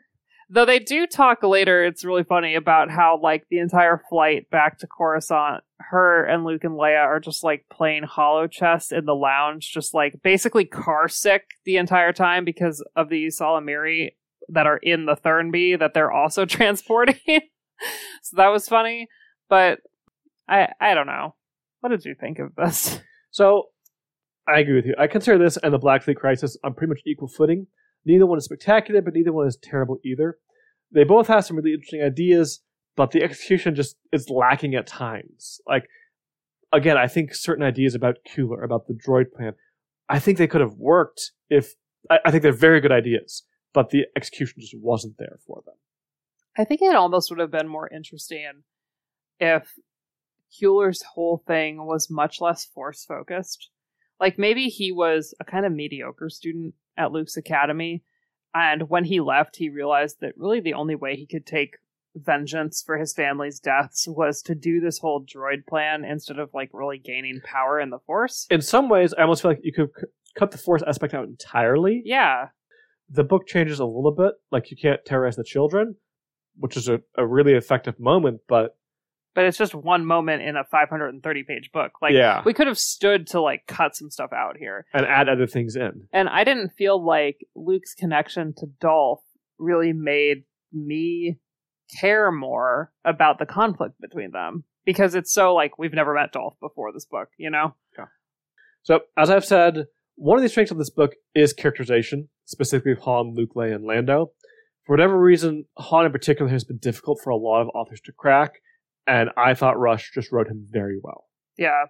I'm going to add somebody to this list who I would usually never, never mention in a positive way. three P O? three P O. Like, for once in this book, I felt like I finally understood three P O. Yeah. Because the author wrote him in this way where um, you see a little bit more from his perspective. You see him acting like a bumbling idiot, but it's in the service of, like, protecting R two while yeah, R two does something important. Cares about R two. Or, like, yeah, like the whole thing when they were in the Senate Hall where they shouldn't have been and poking around. Like, three P O is running interference for R two. three P O came off to me as, like, very clever in this book multiple times, and every time I was like, if this was the version of the droid that I usually got, I would not complain about him so much. So I really liked that take on three P O. I think, to me, the weakest part of this book was probably Kueller and the overall conflict. I think he could have been a very interesting villain, but he ends up just being on the long list of forgettable nineties villains for me. Yeah, and, like, please never compare him to Palpatine again. Yeah. But one thing I do have to say about Kueller, while he's not a great villain, one thing I really appreciate about him is his age. So often, villains in Star Wars are not just old, but they're practically decaying. I think Palpatine, both in six and in Episode nine, even more so. Yeah. It's nice to see a young man as the villain, one who looks like a kid. It shows that evil can come from anyone, and Star Wars isn't always great about showing that aspect. So yeah. I really like that part about him. Yeah, I do feel like Star Wars often weights, like, the plucky young hero against the decrepit old even villain. Vader at the end of six looks just so old and haggard, and he's not that old, looks frankly. It's like at a that point. Wrinkly egg. Yeah, yeah. I mean, at that point, he should really only be in his, like, late forties. Yeah. Of course, like, what what happens to you when your, you know, former mentor slash best friend cuts off three of your limbs and leaves you to burn in and, the lava pit? And I think it is. I'm not too bothered by the fact that the dark side can corrupt what you are, mm-hmm. but it's still, it's nice to see someone who is so fresh-faced and young-looking. You know, it would be more interesting sometimes if the dark side did the opposite, the way that some magic systems do. Like, you hear a lot about, like, witches like from their power almost. Rejuvenate themselves. I feel like we saw something actually in Rise of Skywalker when Palpatine was drawing the essence out of Ben and Rey. We saw a little of that. Like, yeah. He still looks really old, but he's no longer rotting at that point. It just, it would be funny to me if one of the, like, one of the seductions of the dark side, so to speak, is that, like, instead of just, like, potentially granting you immortality or living forever, it also made you, like, look beautiful forever. So I like the idea of using the droids and ships as explosives as a super weapon. But the timing that's done of only two years seems just rushed. Also, I totally get why Kueller wanted people to think the Empire was the threat and not him, but putting the Imperial insignia on the detonators felt like they were asking to be found, and I'm not sure what I preferred instead, but something more subtle. Yeah, I mean, the idea of, like, imitating the Empire to kind of, like, spook the New Republic. On board. Like, not, the, the Star Destroyers at the end, that's fine. But the insignia on the detonators, it, to me, is a step too far. Yeah, like, it's it's really... It's not like the Empire slapped their insignia on every tiny little piece of whatever they, they put together, you know? Yeah. Like, usually a big symbol on the outside at the end, fine, but... And then, like I said earlier, the timing just... It's, a couple of years is too quickly for this much turnover of all the droids. Yeah, even, like... This is one of those, like, ubiquitous problems in Star Wars, so I'm not blaming the author solely. Time is always weird. T- not only time, but scale. Yeah. Like, it's it's always kind of a trip to me to imagine that at the time of, like, Episode one, there are only ten thousand Jedi in the entire galaxy. And, like, my impression is that the galaxy is huge, and mm-hmm. there's a lot of habited places in the galaxy. So those ten thousand Jedi, you're describing, like, it, it's a tiny percentage of the overall population oh, yeah. of the galaxy. So, I don't know, like, the manufacture of that many droids in such a short time, coming only off of Telti, the moon, I think part of it is that, like, we just have a hard time im- even imagining things on that, on a galactic scale. Yeah. Like, I, I think one of the things that actually works is when nine P O says the entire moon is dedicated to this. Yeah. And also, I get the impression Kueller wasn't doing this in the entire galaxy, but he was targeting specific areas. Yeah. Which makes a little more sense. But yeah, it's specific, like, subcontracts. But, like, why would everyone on the moon of Pydir replace their droids within a two-year span? That yeah. that's where I'm. That's where it falls apart the most for me. Yeah, like, are a lot of the more richer and Pydir going to be rich going to? Yes, but not every single last one of them. Mm-hmm. So that that to me is the bigger issue of the timing, is the replacement, less than the and uh, not the the making of. I also just didn't think it should have been as elegant as it was. Yeah, it felt a little too. It felt too clean until Smuggler's Run. Yeah, like. You can replace everybody's droids, but the likelihood that they're all going to be standing near, a, like with Pydir, uh, the likelihood that they're all going to be standing close enough to a droid to be affected, but not also cause, like, wide-scale structural damage. And, like, there was some, like, especially on Skip One, I think is where we saw the most of that. Yeah. We saw some in the Senate Hall. But on Pydir, like, Luke just walks into a pretty intact house. Yeah. It's just, it is very weird. I don't know. I I just feel like if this, you know, if I ever do a reread of the E U, which honestly, where my life is at now, I can't, I simply can't imagine ever Give doing, it a decade or two. Ever doing such a thing. This would be one that I would skip.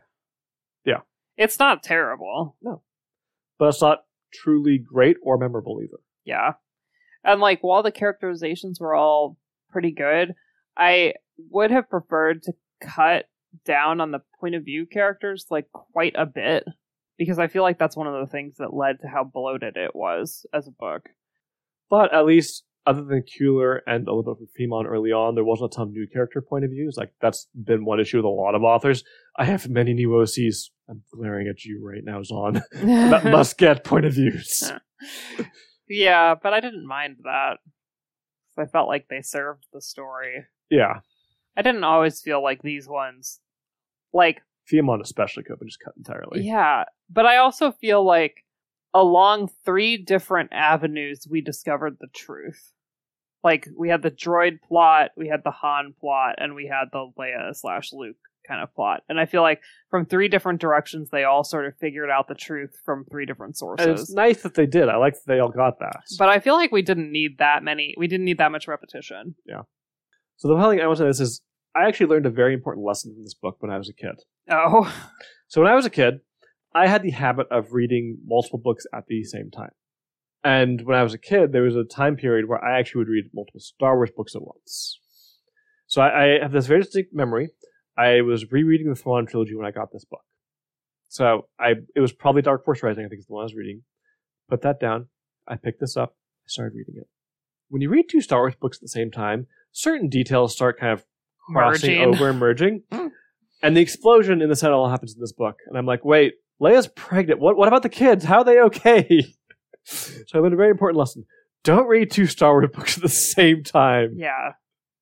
I mean, I would honestly, I, I know that some people do this, but I, I've never been able to do that. Like, I've never been able to read multiple books at the same time. I know that some people will read a nonfiction book and a fiction book at the same time, which makes more sense to me. Or, like, a poetry book and a fiction book or whatever. But, like, two fiction books at the same time, especially if they're just in similar genres, yeah. seems like a recipe for confusion. It was. All right. Now that our discussion on The New Rebellion has completed, let's look to the future and talk about how this book might impact things going forward. Okay. First up, when and where will we see Brakiss again? Can you define the where part of this? Like, are you asking me about a specific planet he'll be on? Or book. Like, situationally? Yeah, like, w- what books or series do you think he might pop up again? Am I supposed to know what books or series are coming? Or, like, just general...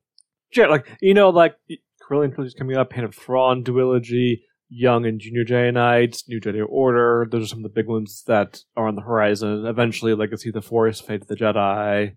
I mean, I know very little about all of those things, and the stuff that I know about them, I almost don't see Brakiss fitting in anywhere. Okay. So do you think we won't ever see him again, then? The droids just chased him off into oblivion. He feels like a dead end. Okay. At least in this book, he didn't feel like he was really acting of his own accord. Like, True. it it was, like, mostly manipulation by... Dolph slash Kueller.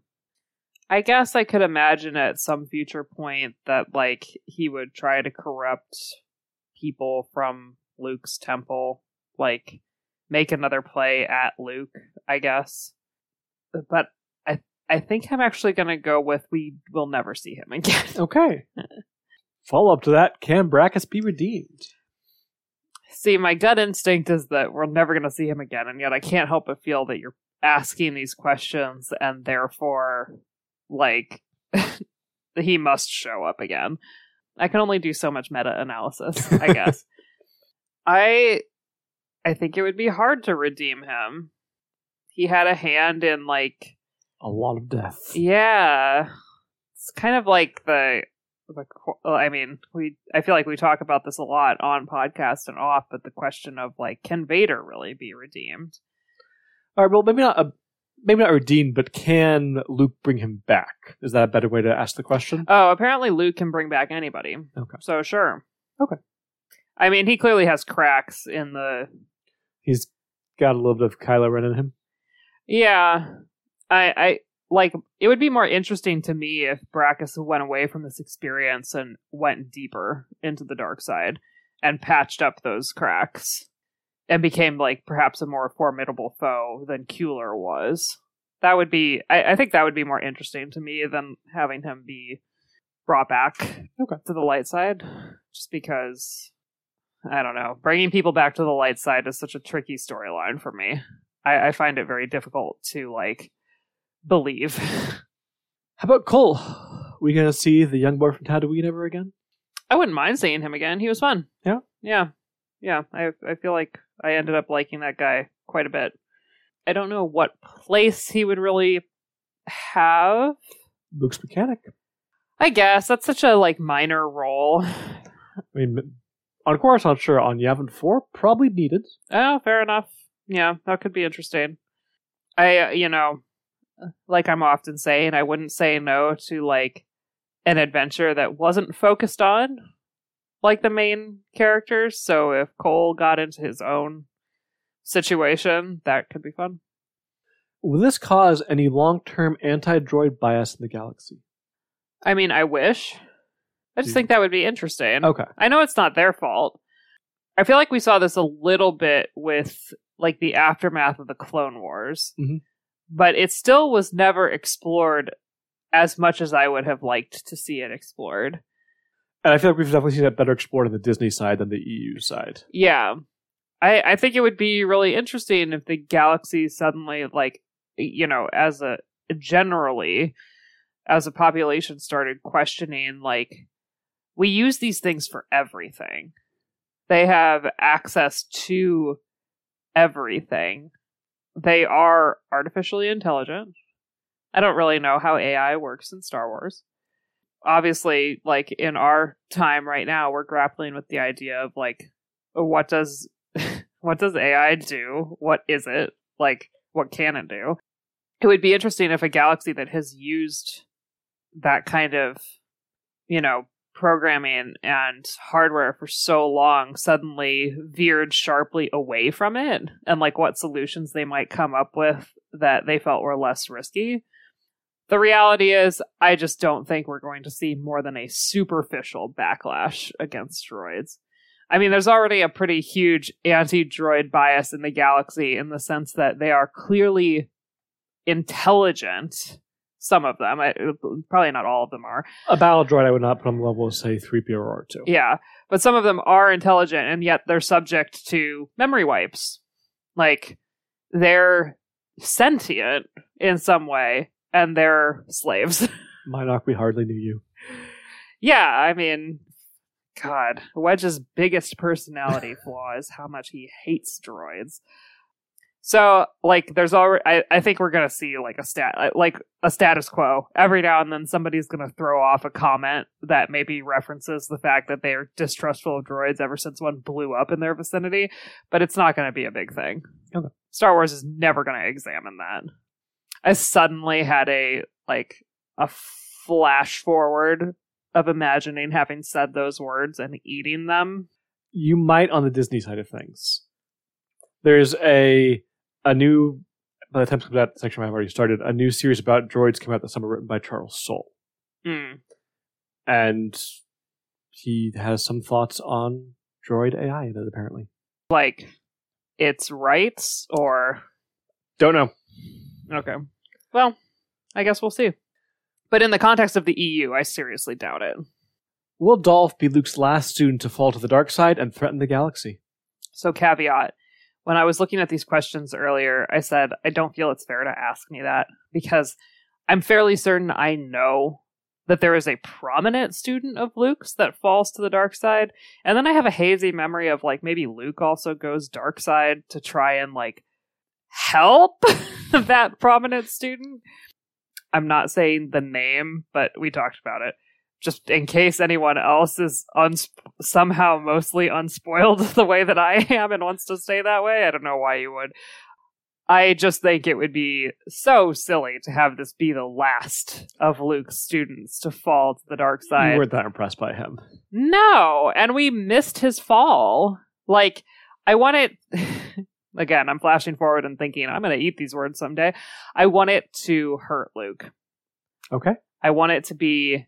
agonizing, not in the way that this was, because this did not he in this one it felt like he was like, oh, what can you do? Sometimes they get away from you, and that's sad, and I'm upset about it, but I want him to feel his failure the way that Obi-Wan feels about Anakin.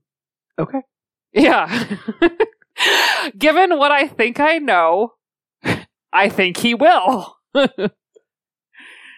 It's worse than you think. Oh, cool. Great. That's all I'm going to say. I like it when things are bad. She said bravely. And people call me a masochist. Not knowing what was coming. I think we're a long way away from the thing that I'm talking about. We are. Do you think the author had any idea that Luke and Mara would get together, or at least shipped them? You mean because she pulled Mara in?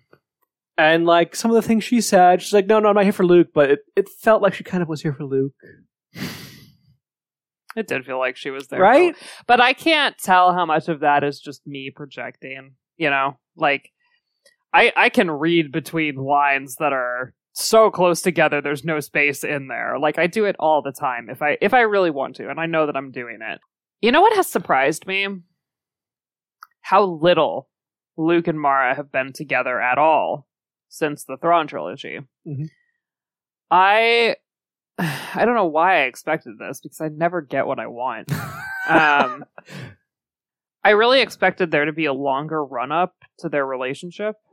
I expected them to interact a lot more as wary allies, and then slowly as deeper friends. But I, I know, like, again, spoilers for what I think I know, I guess, which could be totally untrue. I think their relationship is, like, right around the corner at this point. It happens in the Hand of Thrawn duology. And we're like, this is the fourth to last book before that. But that's also not, like, two months after that. There is there are years in between there. So you're saying that they had all this connection stuff that I'm talking about off screen? Possibly. Oh, f- that. Well, so I do think some of what you said has happened. It just hasn't been as much of a focus as you want it. Like, Mara popped up in most stories, at least briefly interacted with Luke. I think the Weary Allies thing, they def- they've definitely passed that point. She has popped up in a lot of stories briefly, but rarely has she actually interacted with Luke in those stories. Like, there was a whole period of time where she's, like, just with Lando in in a multitude of ways, not not just in the... Just the, there's also the business aspect of it. Yeah. Or, like, I don't know, she shows up briefly to pull him off the Eye of Palpatine in, in I, Jedi... Is mm-hmm. it an I, Jedi? Yep. Yeah. She's also there. There's an Anderson book where she shows up and they go for like a, a, That's a fly kind of about. Yeah. That's not enough for uh, me. No, sorry, that, that was in Darksaber. Yeah. Um, she and Callista talked about it. Yes, you're right. That's not... It's going to be really disappointing to me, isn't it? I'm trying to trust Zahn here. I don't need I don't need their situation to be the A plot. I really don't. But I need it to be a pretty strong B plot. Because what's most compelling about them to me, I'll probably say many things. I'll start that sentence many times and say many different things. But like, what first springs to mind right now, what is most compelling about them to me is how we get from point A to point B, where point A is, I want to murder this man. And point B is, I'm having his children. Like, I want a big jump. I want to. I need. I think it's a compelling story, but I need evidence of how we traverse that. And I like. I thought we charted the first little to the first pit stop between point A and B, like point A twenty-five or whatever, in the Thrawn trilogy. But I don't feel like I've seen a ton of progress since then. We've seen some, but you're right, not a ton. Part of it's because Luke's also had Callista for a oh while. Oh my god. What a pointless detour. And the nineties, t- to me, Mara was not the clear end game. Yeah, I think I think that's clear. Uh, as with most things, the nineties, it was the Wild West, people doing what they wanted. I don't necessarily think even Zahn thought that it was yeah, uh, I don't think so either. During the Thrawn trilogy. I think he had an inkling as it could be, but I don't think he was strongly pushing for it at the time. I just... Oh, there's a particular scene in The Last Command with the two of them that really gets me. The final scene with the lightsaber? No. No. It's when they're on approach to the mountain. Oh, yes. And she finally crosses a threshold of like, she no longer quite wants to kill him. And she trusts him enough to say, if something happens to me in there, if I'm manipulated, I want you to kill me. That sounds really horrible and kind of abusive. A little bit. I feel like in in in Star Wars context, it makes it does more sense. But like her traversing that emotional journey from, I'm going to squash this guy under my heel to, I've seen enough of him to think that he will do the right thing by me. Like, to me, it was really moving, but we we do need a little bit more, like, we need to walk some more steps after that, because a professional trust is different from a, like, a personal. Oh, man, I've been allowed to go on way too long. Do I think that the author at least shipped them in this book? Yeah. But I think she also kind of shipped Luke and Callista, because Callista comes up a couple of times. If I remember correctly, this came out after Darksaber, but before Planet of Twilight. Mm. So that's the goodbye of Callista going off on her own after Darksaber was... God, this came out before Planet of Twilight. I think so, because I think that was ninety-seven. This was ninety-five or ninety-six. This is confusing. Imagine reading this as a kid in the nineties. I can't. glad I didn't try starting until like the early two thousands. Yeah. Saved myself a lot of heartache. Yes, you did. Also, I was five in nineteen ninety-six, so like I was a precocious child, but not that precocious. Will the former Imperials in the Senate work, or is it destined to continue to cause strife for the Republic going forward? I think both can be true. It's definitely going to continue to cause strife. I also think it can work. Bold statement. I just think the rules that they put in place are good in terms of like who. No stormtroopers, no former governors, et cetera. Yeah, like no people in serious leadership positions, because like you don't want Tarkin showing up and being elected. Yes, but like here's the reality of I think both our world and the Star Wars world. There's this the saying that I like, both because I think it's true and because it makes me feel a little better about like what I have to do in my own life. There is no such thing as conscious consumerism under capitalism. I think it's like kind of adjacent to the point that I'm trying to make, but lots of people lived under the Empire and worked with them. Lots of people had jobs as Imperials. And if you blacklist all of those people, I mean, you can, but you don't have as much of a society left after that. And if you if you do, like, I don't love this argument because I, I really wrestle with whether or not I think it's true. I there's but there is something that feels morally wrong to me about trying to treat them the same way that they were treating you. I mean, it betrays a like similarity of ideals that is kind of troubling. It's the thing you always see in like a superhero movie. I can't kill you because that make me as bad as you are type thing. And I think that that one is a worse version of the argument. There are, I mean, I'm not a pacifist, you know, like I, I do think that there are, I do think that there are some people, you know, especially when we're extrapolating in like a superhero movie or a sci-fi thing, people who wield such immense, devastating power, people like Palpatine that truly deserve to die, you know? Yeah. I think that the reality is, you know, yeah, this changes over time, but like in our world, it's a lot harder to accurately identify those people mm-hmm. and carry out justice appropriately. And also, again, looking at our world, you can identify those people, but they can still be useful, for lack of a better term. Yeah. Think of post-World War Two, what we did with German scientists. Yeah. So, I, th- I mean, I think that people who Uh, the Empire was a huge machine. Like, oh, yes.